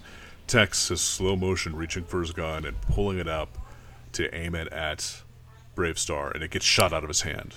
And BraveStarr is making the strangest pose I have ever seen. the weirdest fucking pose, right? They pull in, like specifically, the animation pulls in to show his hand and how he is holding this gun. And Yes. it is so bizarre. Is this the ridiculous gun with a second barrel underneath? Yes. Yes. So that you have to Yes. hold it with your pinky out?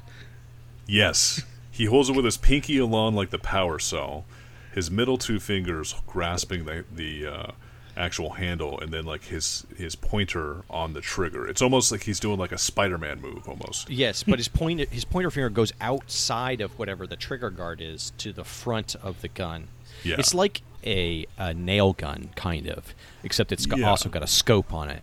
It's like a tiny nail gun, like a tiny Yeah. nail gun. And the bottom of it is clearly like the battery pack that runs the screwdriver attachment. You guys Yes, paused exactly. at that moment because that was like a split second. No, it was not.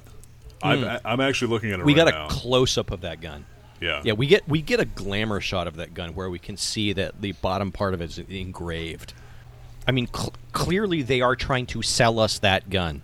That's true. you oh, I wasn't even thinking about that. That They was want us- totally a marketing thing, wasn't it? Yes, and I will bet you that like if you look at that bottom of that gun, it's got that. Um, all right, we're going we're going real deep here, guys. No, but yeah, the bottom yeah. the bottom of that gun has like an octagonal shape, and it's the a red kind of um, a Yep. gem shape on the end of that.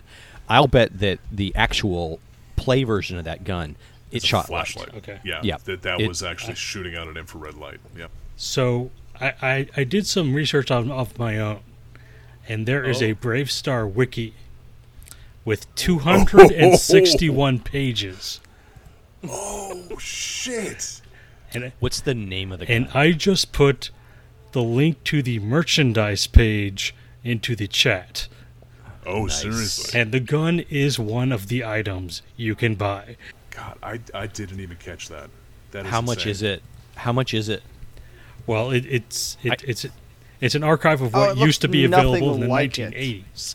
It's Oh yeah, yeah. I you can actually see the kid. There's a kid playing with the gun in a photo, and he's got it. Mm-hmm. It's it. The scope actually works. Yep.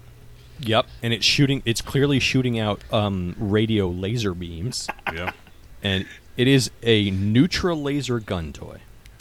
Loose neutral laser gun. The A loose neutral laser gun. you guys are paying a lot of attention to the bottom, but that's the easiest thing to like press out of a um, plastic press machine.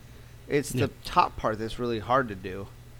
Okay, I'm, I'm no, looking no, at it. but but but just looking at it with a critical eye, that the bottom gives it away in the cartoon as an actual toy because because that is the easiest part to make. Yeah. So they'd have to have a, a strong base to have the rest of like more intricate pieces attached to.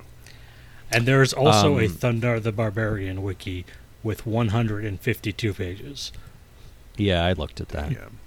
So, um, So Uh, what does Patre- it shoot? uh, Does to- it to our future lasers, or does Patreon it shoot like supporters. to our Cool. future Patreon supporters, we would all like n- loose neutral ne- neutral laser guns. when we make these. Personalized. yes. Like we didn't I- want to have like your names carved in it, or like Yeah, this thing looks like it's carved out the of the barrel's wood. actually dildo shaped or something. it looks honestly, the toy looks like shit. No, it does. It does. I personally oh, oh would like you know- lots of fans I'm looking at. I'm looking that at look the like the judge. I'm looking at the uh, the toy in the box, and the the top le- uh, the top handle of the box pops up, and you can see that if you shoot the laser, it hits that receiver at the bottom of the gun. That's the laser tag gem, and that Oh. receives the infrared. so you're supposed tells to fight you've each other been- with it. Yes, to tells you when you've been hit. It is So- a laser tag gun all in one. Ah. They were they were picturing kids actually having shootouts of their own.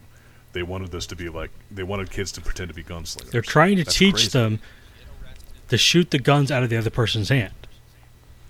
Oh, Yeah. that would be cool. Yeah. Too bad laser technology back then sucked, and if you were in broad daylight, it would never work. You have to be in like a dark basement. hmm That's where I play with lasers. That's crazy. That is crazy. Good catch, man. I like that. Hey, David, that's uh, fant- hey, hey, How know did they build such a huge fan base? That is insane.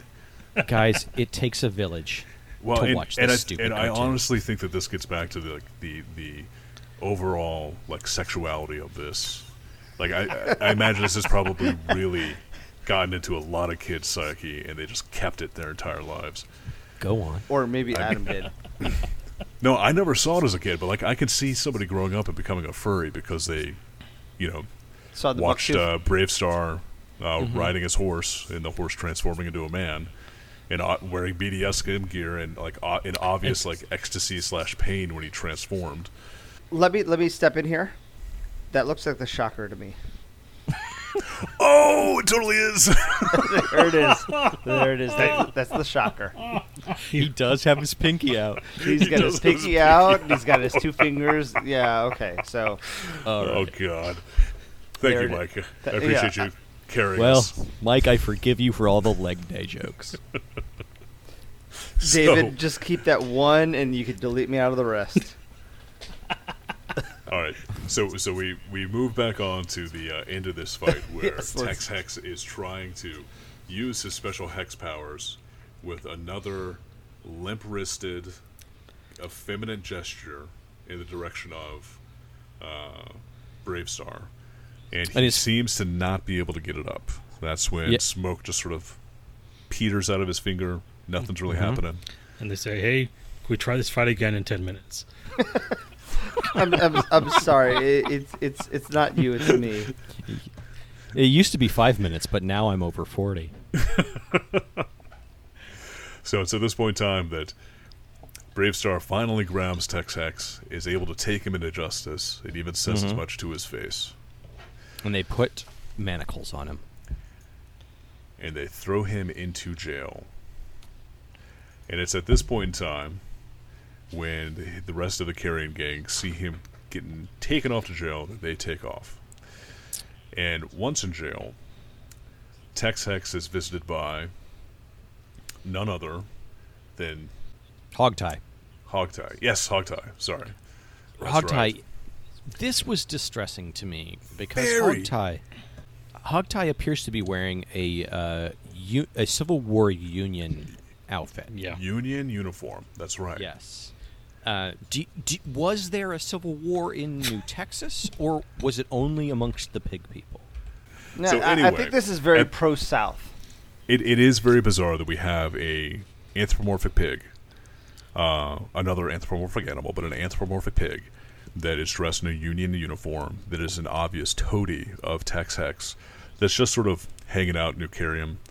Nobody really seems to mind that he's affiliated with criminals. Yeah, and, and let's be clear, like he's not like a lovable pig. He is disgusting. Yeah. Like he he's over his he has ill-fitting clothes. He's overweight. He's he hasn't shaven. He has enormous tusks. He's disgusting. He's very Matt, gross. wh- yeah, What's a what's a lovable pig? like a teacup pig. Yeah, or that pig that um, uh, is in the big city, and his name is Babe. So we we learn at this point in time that Tex Hex has decided that he is going to go judge only in this case, and that's uh, that is when uh, the pig says, "Why did you do that?" Uh, Hogtie was like, "It doesn't make a lot of sense," and Tex Hex was like, "Well." I don't think that I'm going to get a fair shake from anybody that lives here. Anybody that get on the jury isn't going to actually fi- try me in a fair fashion. However, now that you're here, we can just get you on the jury, and you can make sure that I go free. And he can co- again, he's going to fix the jury. looks to camera and basically says, "I'm going to fix the jury. This is going to be a runaway jury situation." Damn Yankee tricks.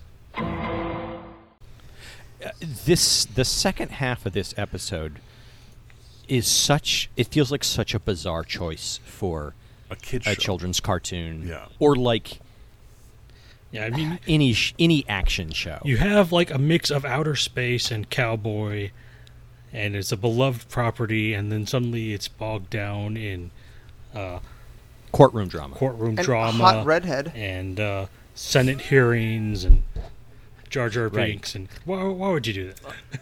Yes, this seems like they, they cut to the exterior shot of the of the uh, Hall of Justice, which looks amazing. It's like all slapped together from different pieces of metal to make the Corinthian columns and, and so on. And but the rest of this episode is just like boring, weird, Yeah. like legalese, It- in which in which the character that we're supposed to like suddenly becomes the like harsh villain who is unable to do the thing we know to be correct because she's obeying the law. But that's that's the whole point of like the justice system that this whole episode is like talking Yeah, about man. is Oh, is are you it- kidding me? No way in hell. As soon as they as soon as they start going through the jury selection process and they realize that there is somebody affiliated with the accused, they're going to start voir dire all over again. They're going to basically send Tex Hex back to prison or back to the jail, let him sit for a little while longer. They'll take into account his pretrial confinement so they can actually count that against the time served. However, he's going to have to wait until they can actually get another jury selected. And once that happens, they'll proceed with the regular jury as or the regular trial as as Not to prescribed. mention, not to mention that there are no lawyers present. BraveStarr Exactly. seems to be acting as the uh, prosecuting attorney, for which he does a terrible job. Well, th- He- this yeah, is the thing that I hate nothing. about Yeah. uh, like shows about this where they do mob rule, where it's like you can influence the idiots, and but we all understand that how easily the mob can be manipulated, and this is perfectly showing that if you get enough idiots on your side, you can pretty much turn the tide of a trial because they fix the jury, they fix the population, and they just a- and they're like, "Look, he's the bad guy," and everyone's like, "Oh yeah, he's the bad guy," and he he can do nothing, not no amount of of logic is going to help him. Yeah, and you know how they did it? They put formaldehyde in the drinking water. Or no, they put they they put lead in the paint. They put fluoride in the formaldehyde. The, f- they put fluoride's in the fluoride in the water, and they Which is the vaccinated their children. with And, mercury it's and- all with bullshit, Freddie man. Mercury. and Freddie Mercury, and and Well- they also you know provided welfare and they and public schooling. Well, this is definitely the point in the episode where the message of this story starts to get very confused. It's Yes. political. It becomes political at this point. And they put a Care Bear on the stand. It does. Oh, I was totally gonna. You stole that from me, David. like I said, like th- they, I bet they literally traced that. They- they had to. Care Bears, and, and I don't think to. it was Care Bears. I think it was um, Gummy bears? uh, Gummy Bears. Yeah, Gummy bears. Yeah, yeah. But I, I did wrote down who let the Care Bear in. okay. So Okay, did you write down and also Did you write down anything about the metal gavel that sounds like an inflatable gavel when you bang it? I Yeah, the- did. I did not, but I found out about that later. Oh, The needless high tech gavel. yes. Yeah, it's actually that gavel is called the Hammer of Justice. It's an Whoa. electronic gavel, and it was given to Judge J. McBride, Judge J. B. McBride, by the Prairie People. Yeah, you better get her name right. She's hot. Well, J.B. There, there, there's a whole page on the Oh, wiki. her name is J. B. McBride, Does it stay say on the wiki how hot she is? like B.J. McBride. Wow. Have It you s- totally? look at those that those that jaw and those cheekbones and that red hair? God, this this entire thing is just totally sexualized. This is insane. What is wrong with you? You guys are talking about a Care Bear, okay? I'm talking about a woman. No, you're literally not talking about a woman. You're What? talking about a drawing. That's based Well, off the of a drawing woman. is being voiced by a woman. All these are based off of real people, right? Yes, that's how all animation works, Mike. this farce of justice goes on for way too long, and it's just a series of witnesses that are pulled up to uh, basically give character testimony about um, Tex Hex. Uh, he's not really being tried for anything specific. It looks, it seems like he's just being tried for being a bad guy. Well, he, So he has a coming up- litany of Typi- crimes. typical TV trope. Yeah, yeah. So people just coming up telling him how he's bad. It's at this point in time that we get one of the side characters uh, talking about how he was uh, mining a particular rich vein of kerium, and it shows him and his. It does like a flashback to that, and it shows him and his partner bedding down for the night, and they are burning the kerium. I So have it- to think that at this point the show turns into a clip show. No, this this definitely is a clip show at this point in time. You you thought But- they were burning the kerium? No, no, they definitely are. At thirteen forty, they're sitting next to a, a fire, and the fire Mhm. is the kerium being burned. It's crystals. It's the red crystals Well, maybe they're just is staying carry on. warm. burning them. No, it is so they can stay warm, but it, it basically just. This is at this point in time where I was like, "What the fuck is this substance?" And it turns out that it, it's supposed to be a, f- a fuel source that's used for pretty much everything. So it's like future coal. It's future coal. Exactly. That's exactly what it is. This God, is a clean very coal. Republican show. Of course, it's It clean really coal. is. it's clean coal. It's that's clean actually coal. diamonds. It is clean coal. That's exactly right. So, so anyway, he goes through all this different character assassination, and as they get through the uh, uh, the trial, finally the judge looks at Tex Hex and says, "Hey, you know, we got all these witnesses up here talking about how bad you are. Why aren't you defending yourself?" Uh, and I had a problem with that. That's not how the justice system works. You know, he's supposed to cross-examine the witnesses if he's actually acting as his own lawyer, but he's not supposed to be interrupting the examination of the witness unless he has to object to something. And so far, nothing came across as object- ob- objectionable. But it's at this point in time that Tex Hex just sort of like lets it all out and says, "Well, I'm not defending myself because I did it all." yeah, and I fixed the journey jury also. and and I'm yeah I'm revealing my big trick. Everything's And he ha- done. And he Here's- has the worst laugh cycle. Like they do this laugh cycle a couple times, and it just looks like a completely different character when he goes into that uh, little Like animation. mode. cackling. Yeah. Well, during all this, also there there seems to be a, a female pra- prairie person that's making uh, some um, uh, another character assassination of uh, Tex Hex, and uh, you see that she catches uh, Fuzz's eye. And there's like a little bit of like a kindling romance there. Yeah. Well, I think I think that we're seeing a, the continuation of a romance because she uh, she tells she says that Fuzz is the number one deputy. That's right. And that, Yeah. that she was lost if it wasn't for him to saving her from Tex Hex. Which is clearly a lie, just by BraveStarr's own ranking system, because he calls Fuzz Little Pard and he calls 3030 Big Pard. It's very Yep. clear what the sexual pecking order of this this little threesome is. That's right. Yep. But at any rate, we wind up ending the trial with uh, Tex Hex basically revealing his hand, and then BraveStarr saying, "Oh, I finally get it. I get what's happening." He's thrown the jury after being told specifically what's happening. So, BraveStarr then goes and appeals to Hogtie's humanity.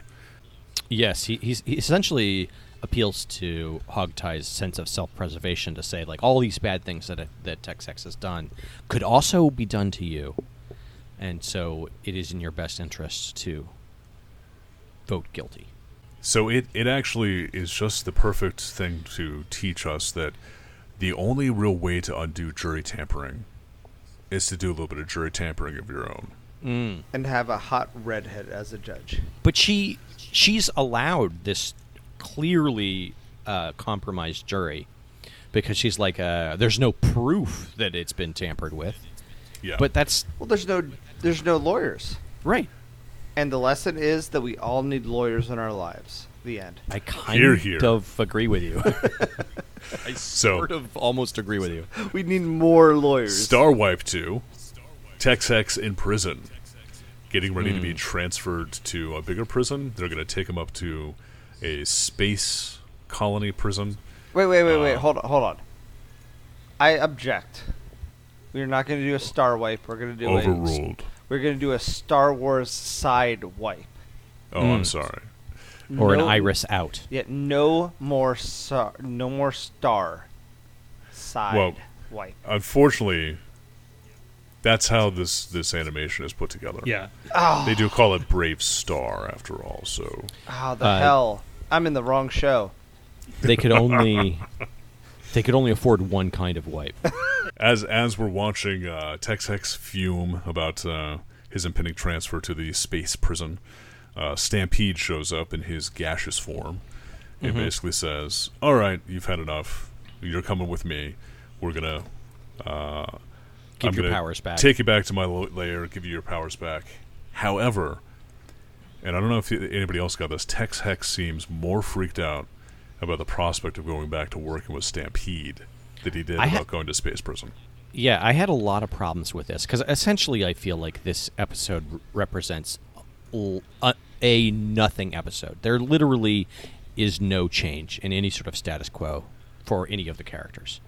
Right? This is I feel like this is a we've run out of ideas late in the run sort of episode. So we're like, well, what if we took away his powers? And, and I think the characters Um, support you on that. Because a lot of times they say, boy, Yeah. I'm tired of Tex Hex getting away. right? Yeah, exactly. And at the end, he Tex Hex gets away. gets away again. Yes. Yeah.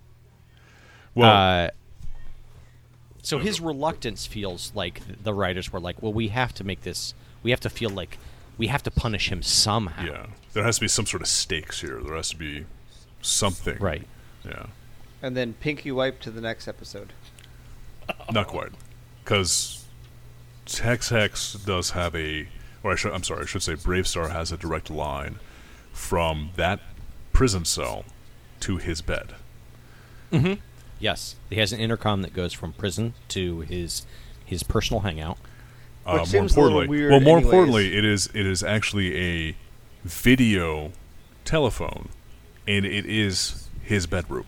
It is where he Jacks off sleeps, to.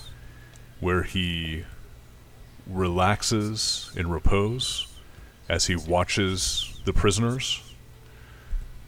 Mm-hmm. Mm-hmm. Go on. So, I mean, and we all know that this is a sex dungeon. Why don't we should just come out and say it? Like, well, there Uh, do seem to be leather straps attached to the bed. So, I'm I'm actually very concerned. Brave, all of them know that Stampede's out there. They all know Stampede's power. They know that Hex got his powers from Stampede, and they have They- no interest in him. and and yet they have yeah they have no interest in him, and they also like do Oh. nothing to defend themselves against them. For- like they they locked him in a prison cell that had open vents to the outside, like that's perfectly capable. That any creature that has those type of powers would be perfectly capable of breaking into. And they did nothing. They didn't care. Well, well, you Hmm. know, That's a good point. for every hundred men who strike at the branches of evil, one strikes at the root. Ooh. Who said this? Wow. Where did this come from? Uh, gummy bears. Yes, gummy bears. Perfect. nice. So anyway, uh, I also like how how the, they button up the very ending with. Oh, uh, I hated it. th- well, no, no, no. I'm sorry. Not not not the button, but they at the end of the episode they, they look at thirty thirty, and he's like, "Yeah, if if Tex Hex was uh, taken to prison, then the Carrion Gang would have been all but wiped out, and the rest of the gang members would have been easily picked up, and we would have cleaned up this planet, and everything would have been peaceful, and we would have brought justice to the entire world. So I'm glad that Tex Hex got away.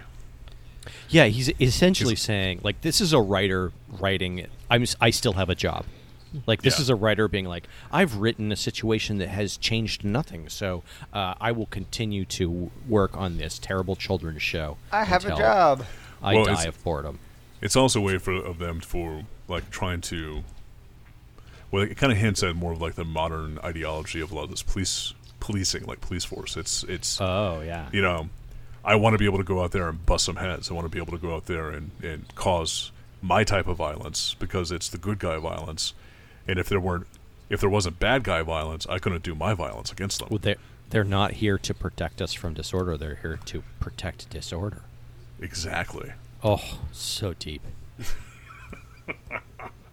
And then we go to the button, which ends Oh. in looking to Yep, camera yep, yep. and saying, "Being smart is following the law, not breaking it." It's a scared straight. Obeying the law. They essentially, at the end of this episode, tell us exactly the opposite of what they've just shown us. Exactly the opposite. Which is why he looks at the camera so derpily. They uh-huh. they've they've spent 20 minutes showing us that you can get away with pretty much anything if you have a super god on your side. exactly. Well, don't we all? And then they turn back to us and say, "No, children. Don't believe your eyes or ears Don't on take the moral lesson of the to heart. story." Yeah. Instead, Believe- listen to Nancy Reagan. Believe me, an Indian man with a white man's face. And a white man voice actor.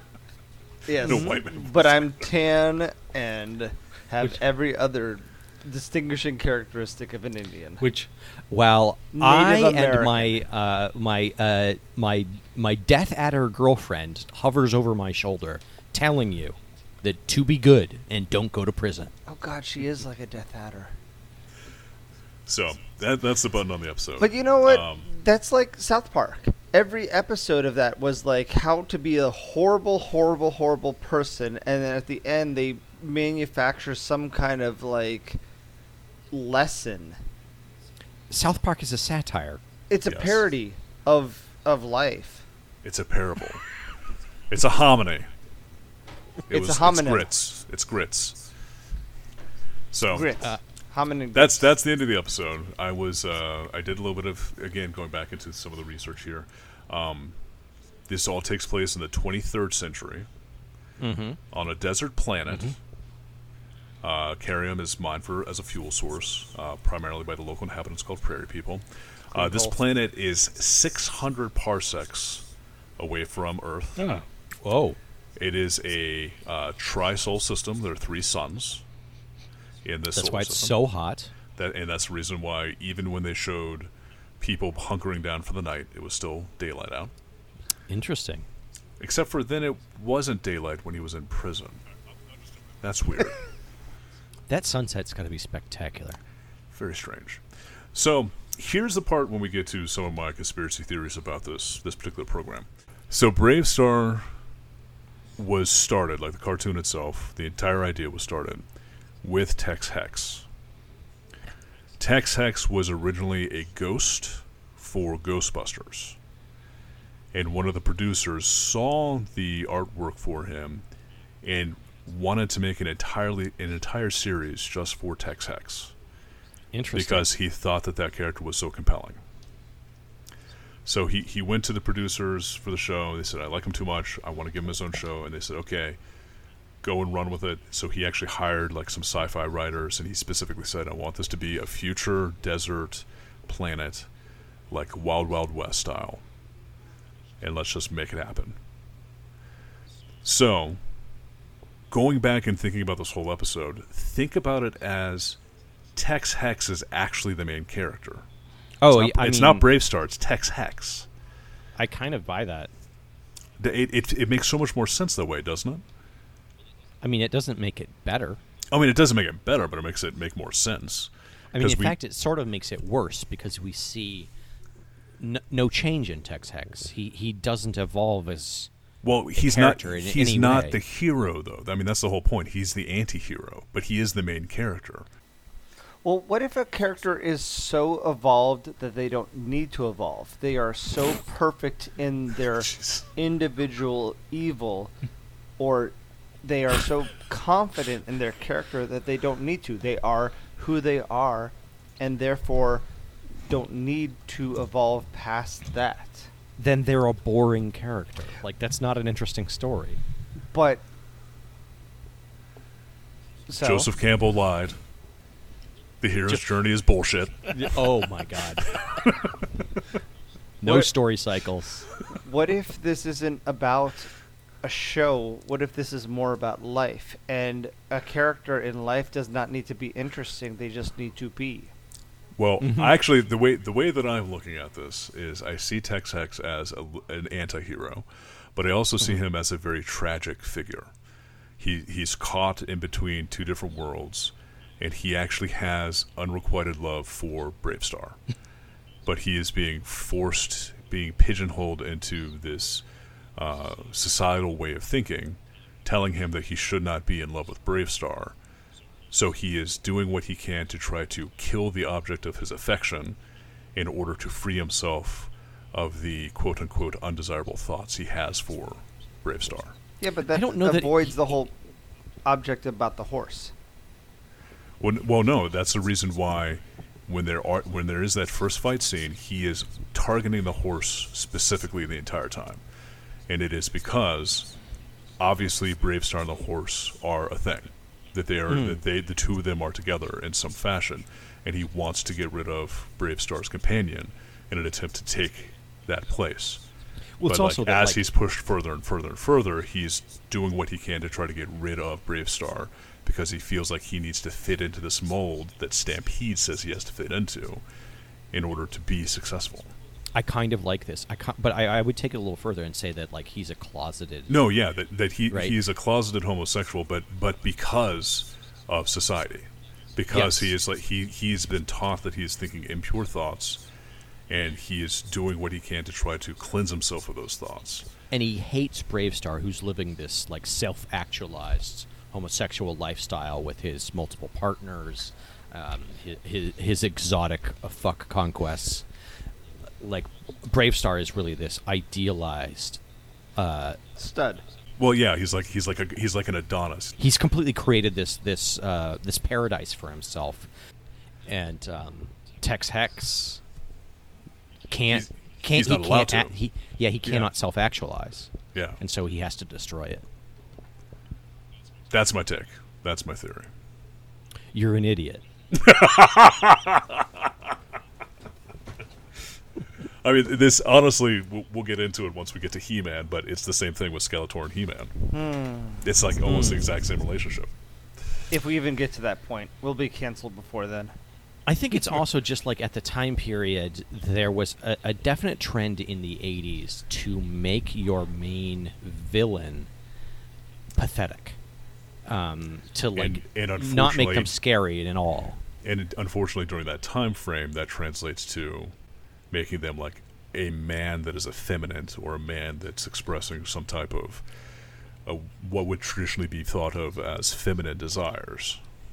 Yeah, I mean, think of like Gargamel, think of um, Skeletor, like uh, classic villains who who clearly like have some sort of odd sexuality and weird obsessions. But that's and that's are what's outcasts. so that's what's so weird about this particular uh, series, though, is because you kind of feel that that odd sexuality is in spades when it comes to BraveStarr.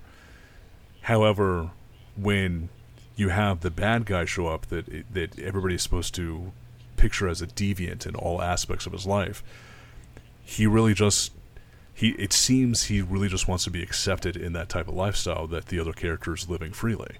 Like it's just that's the reason why I'm saying Tex Hex is a tragic figure. Like it, he, it to me, he really feels like a tragic figure. I, I, I mean, he would be if you liked him at all, but he's he's awful in like as a character. He is just awful to watch. He's awful to listen to. Uh, he's not. He's both evil and not interesting.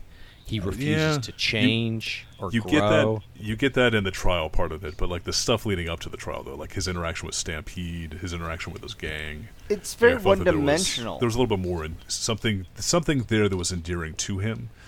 But like once you did get to the trial and he was like showing off to all the quote unquote good guys, that w- that was pretty disgusting.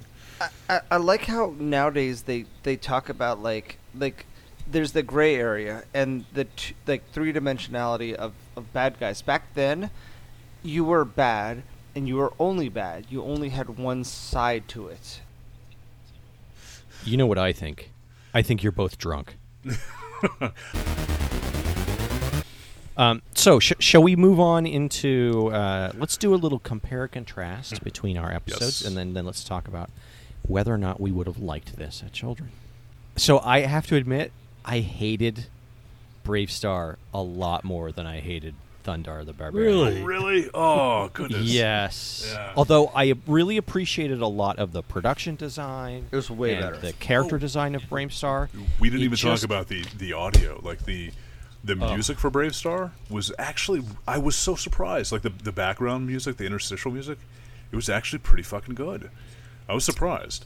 And the sound design was much more tasteful overall, except Yeah. for many of the voices were screeching hellscapes. Oh for Uh, uh, oh you oh, for uh, Stampede, Tex Hex, yeah, yeah. Hogtie, all horrible little. Oh, uh, Fuzz, all terrible to listen to. oh yeah, yeah. Fuzz the high pitched. Yeah. um, and it just it stunk of like incredibly lazy writing. Yeah. No, it did. It definitely did.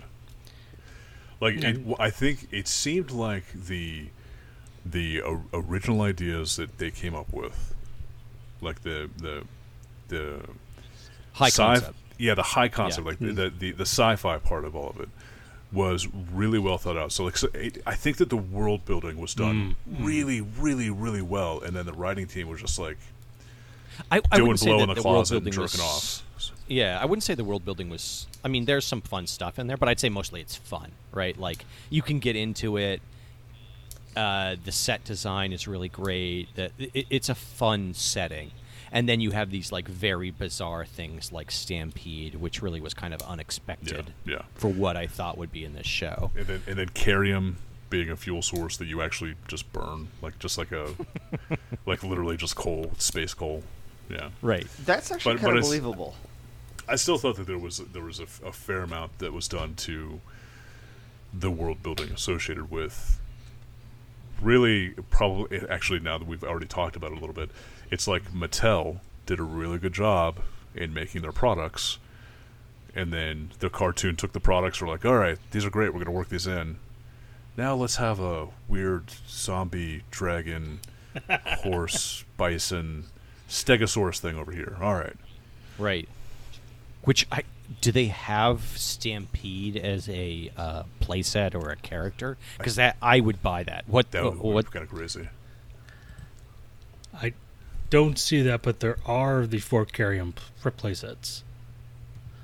Oh, they do have four. Yeah. Oh, Wow. nice. Just um, Damn. the other thing, there's a lot of weird similarities, specifically between these two episodes. We have characters who turn into smoke, villainous characters who turn into smoke. We Yep. had a lot of handcuffs that handcuffs that completely incapacitate people. Yeah.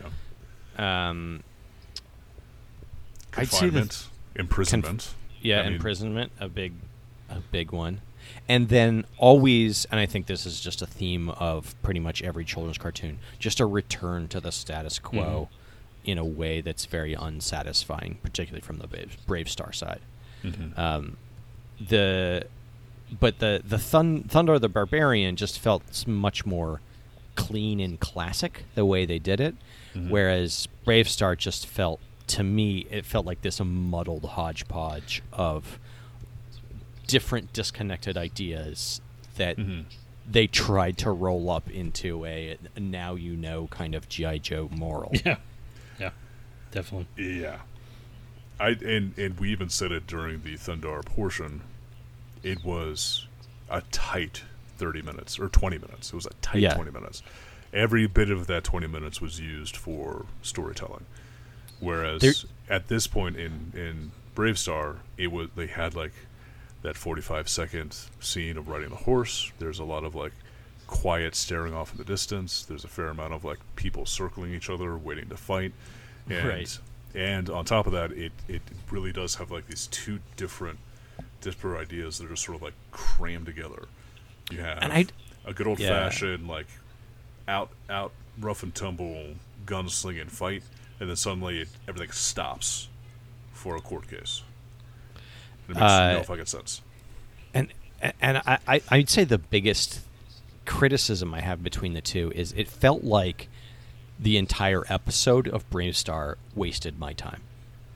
Whereas, like, there were parts of Thundarr that wasted my time, but I felt like the whole time I was like, "Hey, I'm in good hands. Like, this is gonna take me. I know the steps it's gonna take me through.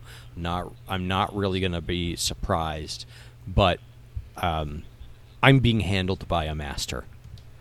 Um, whereas with BraveStarr, it felt like I'm being handled by a, an anthropomorphized uh, S and M horse demon.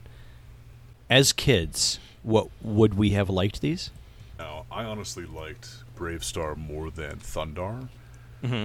but it's really just because it was really killing me with the voice actors screaming into the microphone, which Yeah. is crazy because you you still got that like the the weird voiceover from Tex Hex where he's like doing that screech cackling thing in in Hog Tie sounded like a, a bag of dicks, and Stampede was doing like the weird like ever present deep voice mystic thing. But I still I still liked BraveStarr a little bit more just because of how I uh, perceive Tex Hex. Just Mm. just that that whole the somersaults they did to make some story out of that worked for me. So Are, are we talking about general kids or like literally like you- I- us as a kid? Because Yeah, you as a kid. I was a consumer of all well, well things. first just first talking right like right now about what our opinions were. David, what what did you think? Yeah, I, I think the general consensus here is the writing on Thundarr was better, Yes, but the dialogue was better on BraveStarr, Yeah, and the directing was better on BraveStarr. I mean it's pretty. It's kind of Well- clearer where they put the money. Like they put more money into planning the Thundarr episodes, and they Yeah. put more money into the art and Selling. production of um, Well, BraveStarr. Well, I Right. think it gets down to like the fundamental difference of the timing too. Thundarr is a story-driven. It's a story. It's it's actually a story-driven animated series, whereas BraveStarr is advertisement. And Yeah. that's the reason why my my stupid caveman brain is like, oh, I like BraveStarr better because that those advertising tricks work on me because I've been trained to to. It's not just you, man. Like, it works on advertising. everybody. No, no, yeah, yeah. So Um, I think as a kid, right now as an adult, I appreciate the like the solidness of Thundarr. I, I agree with you about the voice acting and like the sort of predictability, but I, I appreciate the solidness of uh, Thundarr's construction. Like if I ran that as a D&D adventure, I would feel pretty proud of how it came off. Um, so I I appreciate that, but I think as a kid I would have been very bored by Thundarr the Barbarian and not really understand like w- its connections to uh, the source material, and I would have been really excited by the art and design of BraveStarr and the redheaded chick. which is pretty funny because wait do we want to do the kid part or do we mike do you want to chime in on right now which one you liked better Uh, you you like the redhead Yeah, he likes Brave Star. honestly, I would have gone for either because it would be Saturday morning cartoons. Let's let's be Yeah. honest. A-. As, as a kid in the '80s, it was shit that's on TV, and there's not much else that was on TV at the time. So, yeah, we would have watched the shit out of that. yeah Yeah, I, I was definitely addicted to, to television. Yeah, And it, it, would- it- it's uh, a cartoon that was either of these, on yeah. at the time. So, I would have probably watched both and not. And I was a very very sheltered kid as it uh, like so I I wouldn't have seen any of the undertones. It would have been Mm, lost yeah. on me about the Hmm. blunderbuss and the limp wrist and you know any of that. I would have just seen pew pew gun. Oh, Also, by the way, the blunderbuss has a name. yeah, it, The blunderbuss has a name. It's Mary Jane. Ma- ma- the act, the blunderbuss had a name. Okay, The blunderbuss had a name. so Is it Mary? It might have been Big Jane, actually. I'm sorry, Sarah Jane, not Mary Jane. so okay, I so thought maybe it was a platoon reference. So as Yeah, as the as the sheltered um kind of like happy-go-lucky kid of the 80s, I would have watched both of those because not just because it was the only thing on at the time on channel 4 or channel 5 or 9. It, it would have been something else other than Reagan talking. Yeah. It, it it's really jarring when you watch cartoons for too long and it throws you over to the McLaughlin group.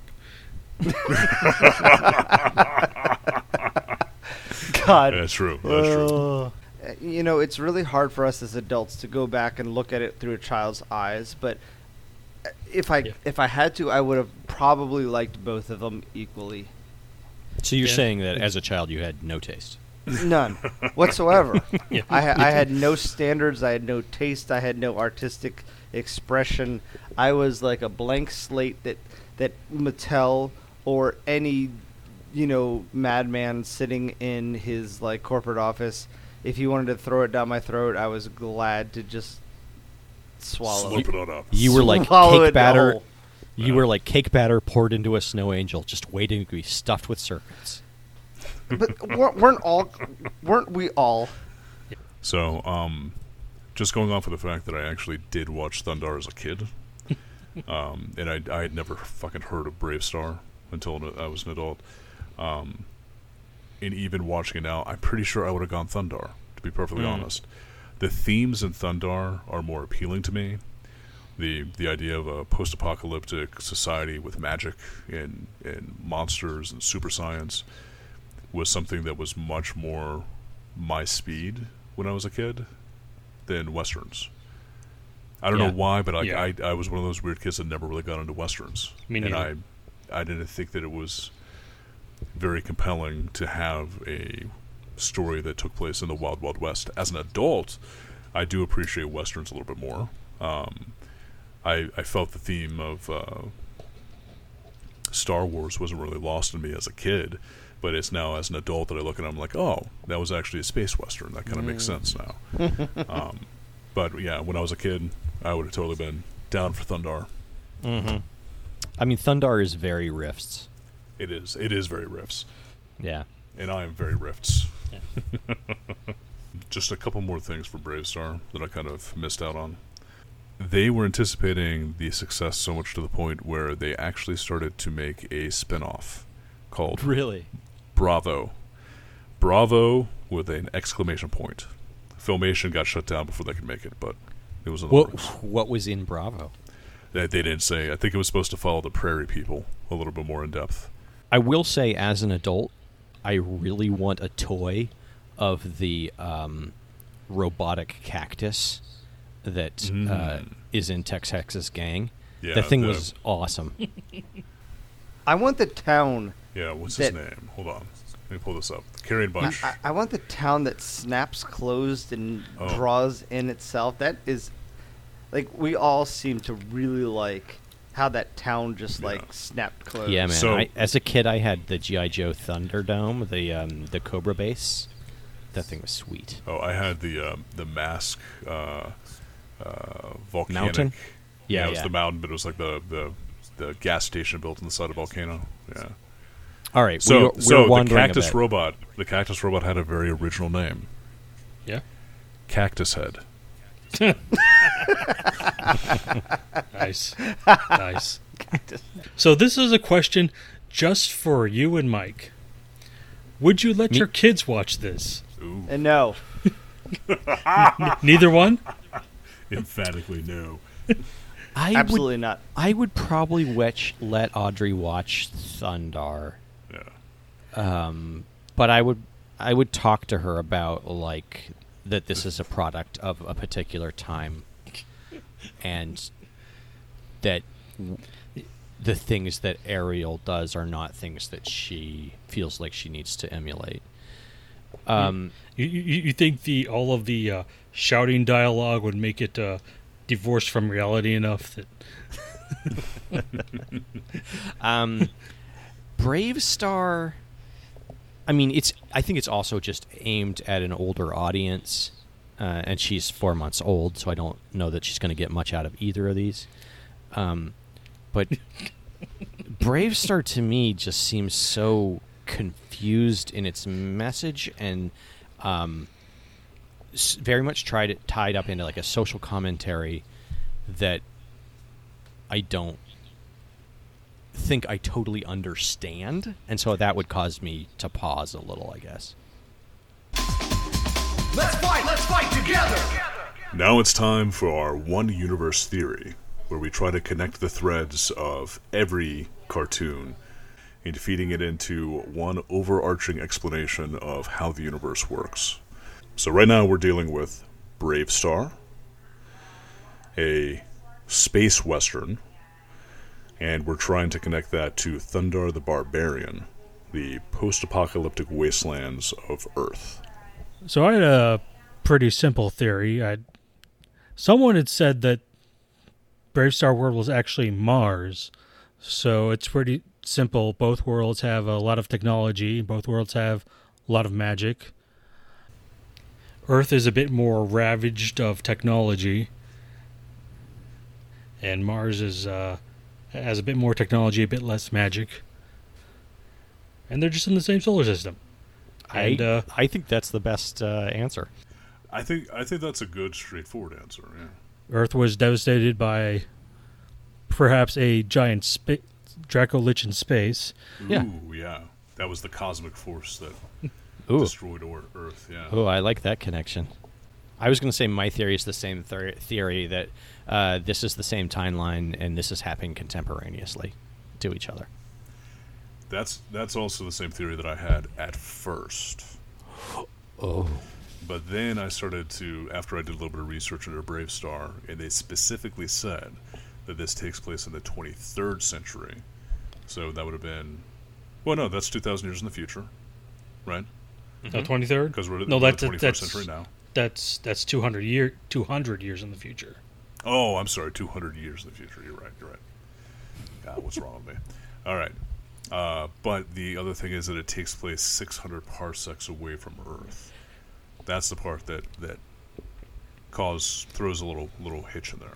So we know that that New Texas is 130 light years away, and this is only about 200 years after the apocalypse that occurred in 1994. So this the apocalypse, the the space phenomena that destroyed Earth, happened so quickly that NASA only had enough time to gather up the people that were nearby to get them into space and get them off planet, Mm. and they had to build the rest while they were out in space.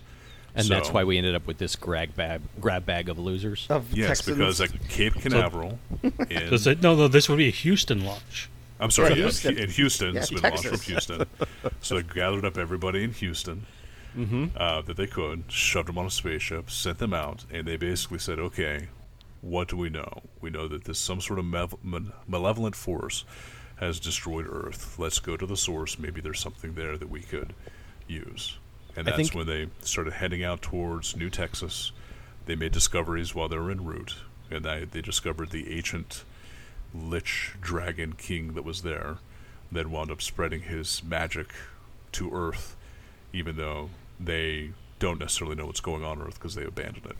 Ooh, That's the reason and, why we have and the animals that they hicks that brought to running Mars mutated through the. Uh, There we go. The animals that they took with them on this Ark ship uh, wound up uh, interbreeding with humans at some point in time. and Oh, becoming gross. Becoming the pig people. that's of course you're gonna bring animal sex into this. Hey, BraveStarr started it. Okay. Mm, Well, I mean, You- you- clearly you they still practice it. You couldn't just say that the pigs and the horses mutated. You had to actually bring in interspecies sex. How do you think mutation happens, Mike? Not through interspecies sex. That's impossible. It's the, like if you have a horse and a donkey have sex, they come up with a mule, which is which is A sterile. mutant. It- It's it's right there in the name. It, a, a mule, but it's tent. it's sterile. It can't have more mules, and you can't all of a sudden have that mule talk. Haven't you seen Mr. Ed? hmm Oh God. He was a horse, of course. Whatever. um, I would like good to theory, think that Adam. these species So so that's on that's that's Shall where I came up with just because obviously within the BraveStarr universe as well, space travel is possible. They talk Mhm. about sending Tex Hex to a space prison. So if that was the possibility, why wouldn't they have gone back to Earth to try to help them out? It's because Earth is still a smoldering heap right now, and hasn't Mm-hmm. even gotten to barbarian times yet. I No. I would buy that uh, because clearly there's an existing infrastructure. Now, in your theory, are there still humans on Earth, or do the or does the population of New Texas have to reseed Earth with humanity? because there was that human. The latter. It is that the population of New Texas, eventually scientific crews from New Texas, are going to basically go back to where they came from with the assistance of the new fuel source, Kerium, and the magic that they learned from Stampede. They'll go back to Earth to try to see if they can fix it. Something else will go horribly wrong, or maybe the scientists will go mad and become the the sorcerers of the seven citadels that then wind up trying to control all of Earth. Sorcerers. I'm sorry, sorcerers. Um, I like that theory. I like that idea. I like you know they kill Stampede and then uh, they all eat of his flesh, and that's how they are gifted sorceress power. Sorceress powers. Stampede is the G- is the Jesus of sorcerers. Now we have a list of about 200 shows. Should we keep these shows on the list for possible future episodes, or do you never want to watch any episode of this of uh, these shows ever again? Can I go I- first? Yeah. Go Okay. first. Okay. I I mean both of these shows are too rich to throw away. Ooh, Like I feel Ooh, like with BraveStarr we take. hit yeah, we hit a gold mine of insanity. Uh, I think and we could do like an entire miniseries just on BraveStarr. Honestly, yeah, and I want to I want to learn more about Thundarr. Like I, I I liked the the solid storytelling. I feel like it's a really nice um, counterpoint to kind of the the rampant republicanism uh, and off the wallness of BraveStarr. Out of morbid curiosity, I will keep it on the list just to see how much more rampant homosexuality that we could pull out of both of these. Technically, we don't. It's not really clear, but Ulan could have been a female. that's true. Yeah. Uh, I, I, it's I just, Ookla, right? I just want to see where this rabbit hole leads. So, I will leave So it on until both. until we find other things that are more exciting, because this is episode one, and God knows anything can happen right up until episode two when we're canceled. I just think that I mean, BraveStarr is such a rich vein, and uh, Thundarr is. Uh, I just want. to I, I don't mind knowing more about that. So, I would drop Thundarr, Mm-hmm. uh, just because, again, You say no more Thundarr? I, I would say no more Thundarr, but I, I'm not going to be upset if we keep it on, because there is some interesting themes there that would be be uh, nice for us to explore.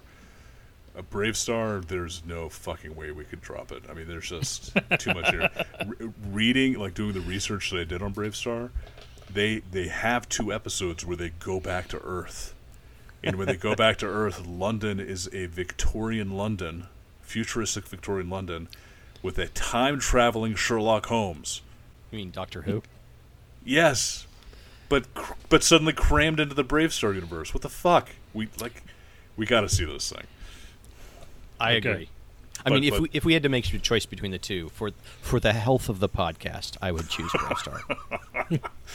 Not for our mental health, but for the health of the podcast. uh, but yeah, Thundarr, Thundarr, I would drop just because. Well, initially when I was thinking about it, it was going to be an either or situation, but um, even with that in mind, trying to reduce down to 200, we got to get there at some point in time, and I'd be willing to sacrifice Thundarr. I feel like we could get our Thundarr fix from a bunch of other shows. Yeah.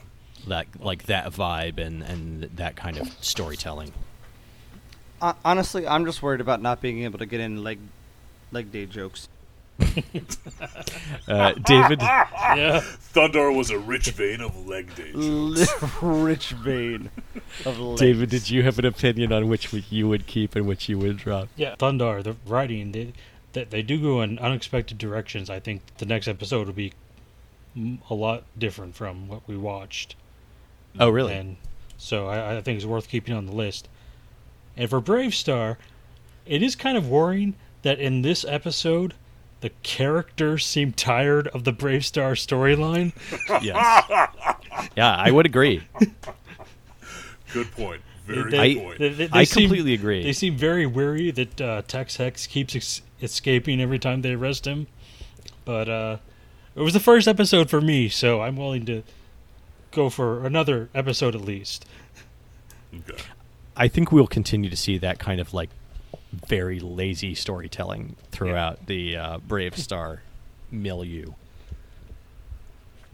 Well, yeah, because it's just it's just supposed to be cool music and bright flashing lights to get kids to buy toys. So Maybe we can learn from this and have really lazy podcasting story. wait, I think we're there. that This was lazy. Well, that's why we're setting. Well, that's why we're setting these shows against each other. It, it, it it's a lazy device to create uh, tension and competition. Right. and come to no resolution. Back to the status quo. Um, all right, oh gentlemen. no! It says throw to me. That's not right. Yeah. um, what is going to be our future episode?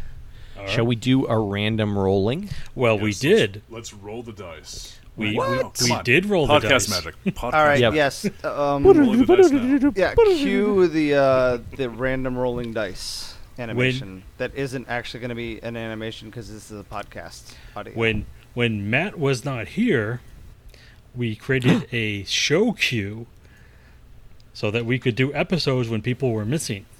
That's what happens when your kid's pooping. By the way. Uh, He's creating a show queue. I knew it. I knew every time my kid pooped, I was missing out on something wonderful. And on the next episode, Adam will be giving us a in-depth, detailed review of the Spectacular Spider-Man, Episode One, Survival of the Fittest. Is that And the one where they're pointing at epis- each other? We got episode one of Hmm? Spectacular Spider-Man. Uh, yes. How did that roll work out? That's crazy. Well, we didn't realize there was a second season, so we so we only did a random number on the first season. okay. It's not that random then. I love it. But that worked I out love it. because the second season is not available. Oh, okay. Fair enough. And Mike will be giving us a review of Wildcats, episode 9. Black Razor's Edge. Okay? Okay. I'm super excited, guys. I love it. I'm Yeah. excited to learn how crummy Wildcats is. I'm excited to find out how crummy Wildcats is also. Maybe there's some leg day jokes in there, Mike. Maybe there's a hot redhead too. Uh, no, she's bald. Ah! Well, there's, There's a the, brunette. There's the Kodak. So she's got white hair. We're cutting all of this. Yeah, We're cutting all of this. definitely. Let's sign out. So how, how are we signing off? Be, uh, Uh, say your name. This has been Adam with WKRU FM. No, um, you have just experienced the first episode of something that we like to call amazingly terrible. Awesomely terrible? Amazing. And I'm the drunk one Amazingly, here. amazingly terrible. or, or e- even better, even better. Thank you for listening. Wasn't that just amazingly terrible? oh. That's horribly. That's probably going to be our our tag right there. And here is my amazingly terrible outro. Here we go. I, I I've got one. Uh, as the rosy-fingered dawn creeps over the horizon, the dark tendrils of the subconscious pop culture beasts slip back into the Preozoic ocean. we release you. Or do we? All right, here's mine. Turtles breathe through their butts. This is Mike out. Okay. I love it, Mike. Uh, beautiful. Thank you for So- listening. I've been Alan Smithee. Good night.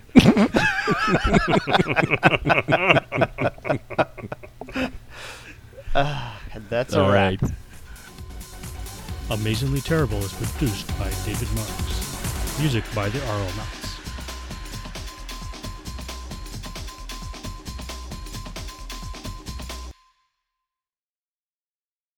not even a peep out of Tex Hex. He is weary. He needs water, food,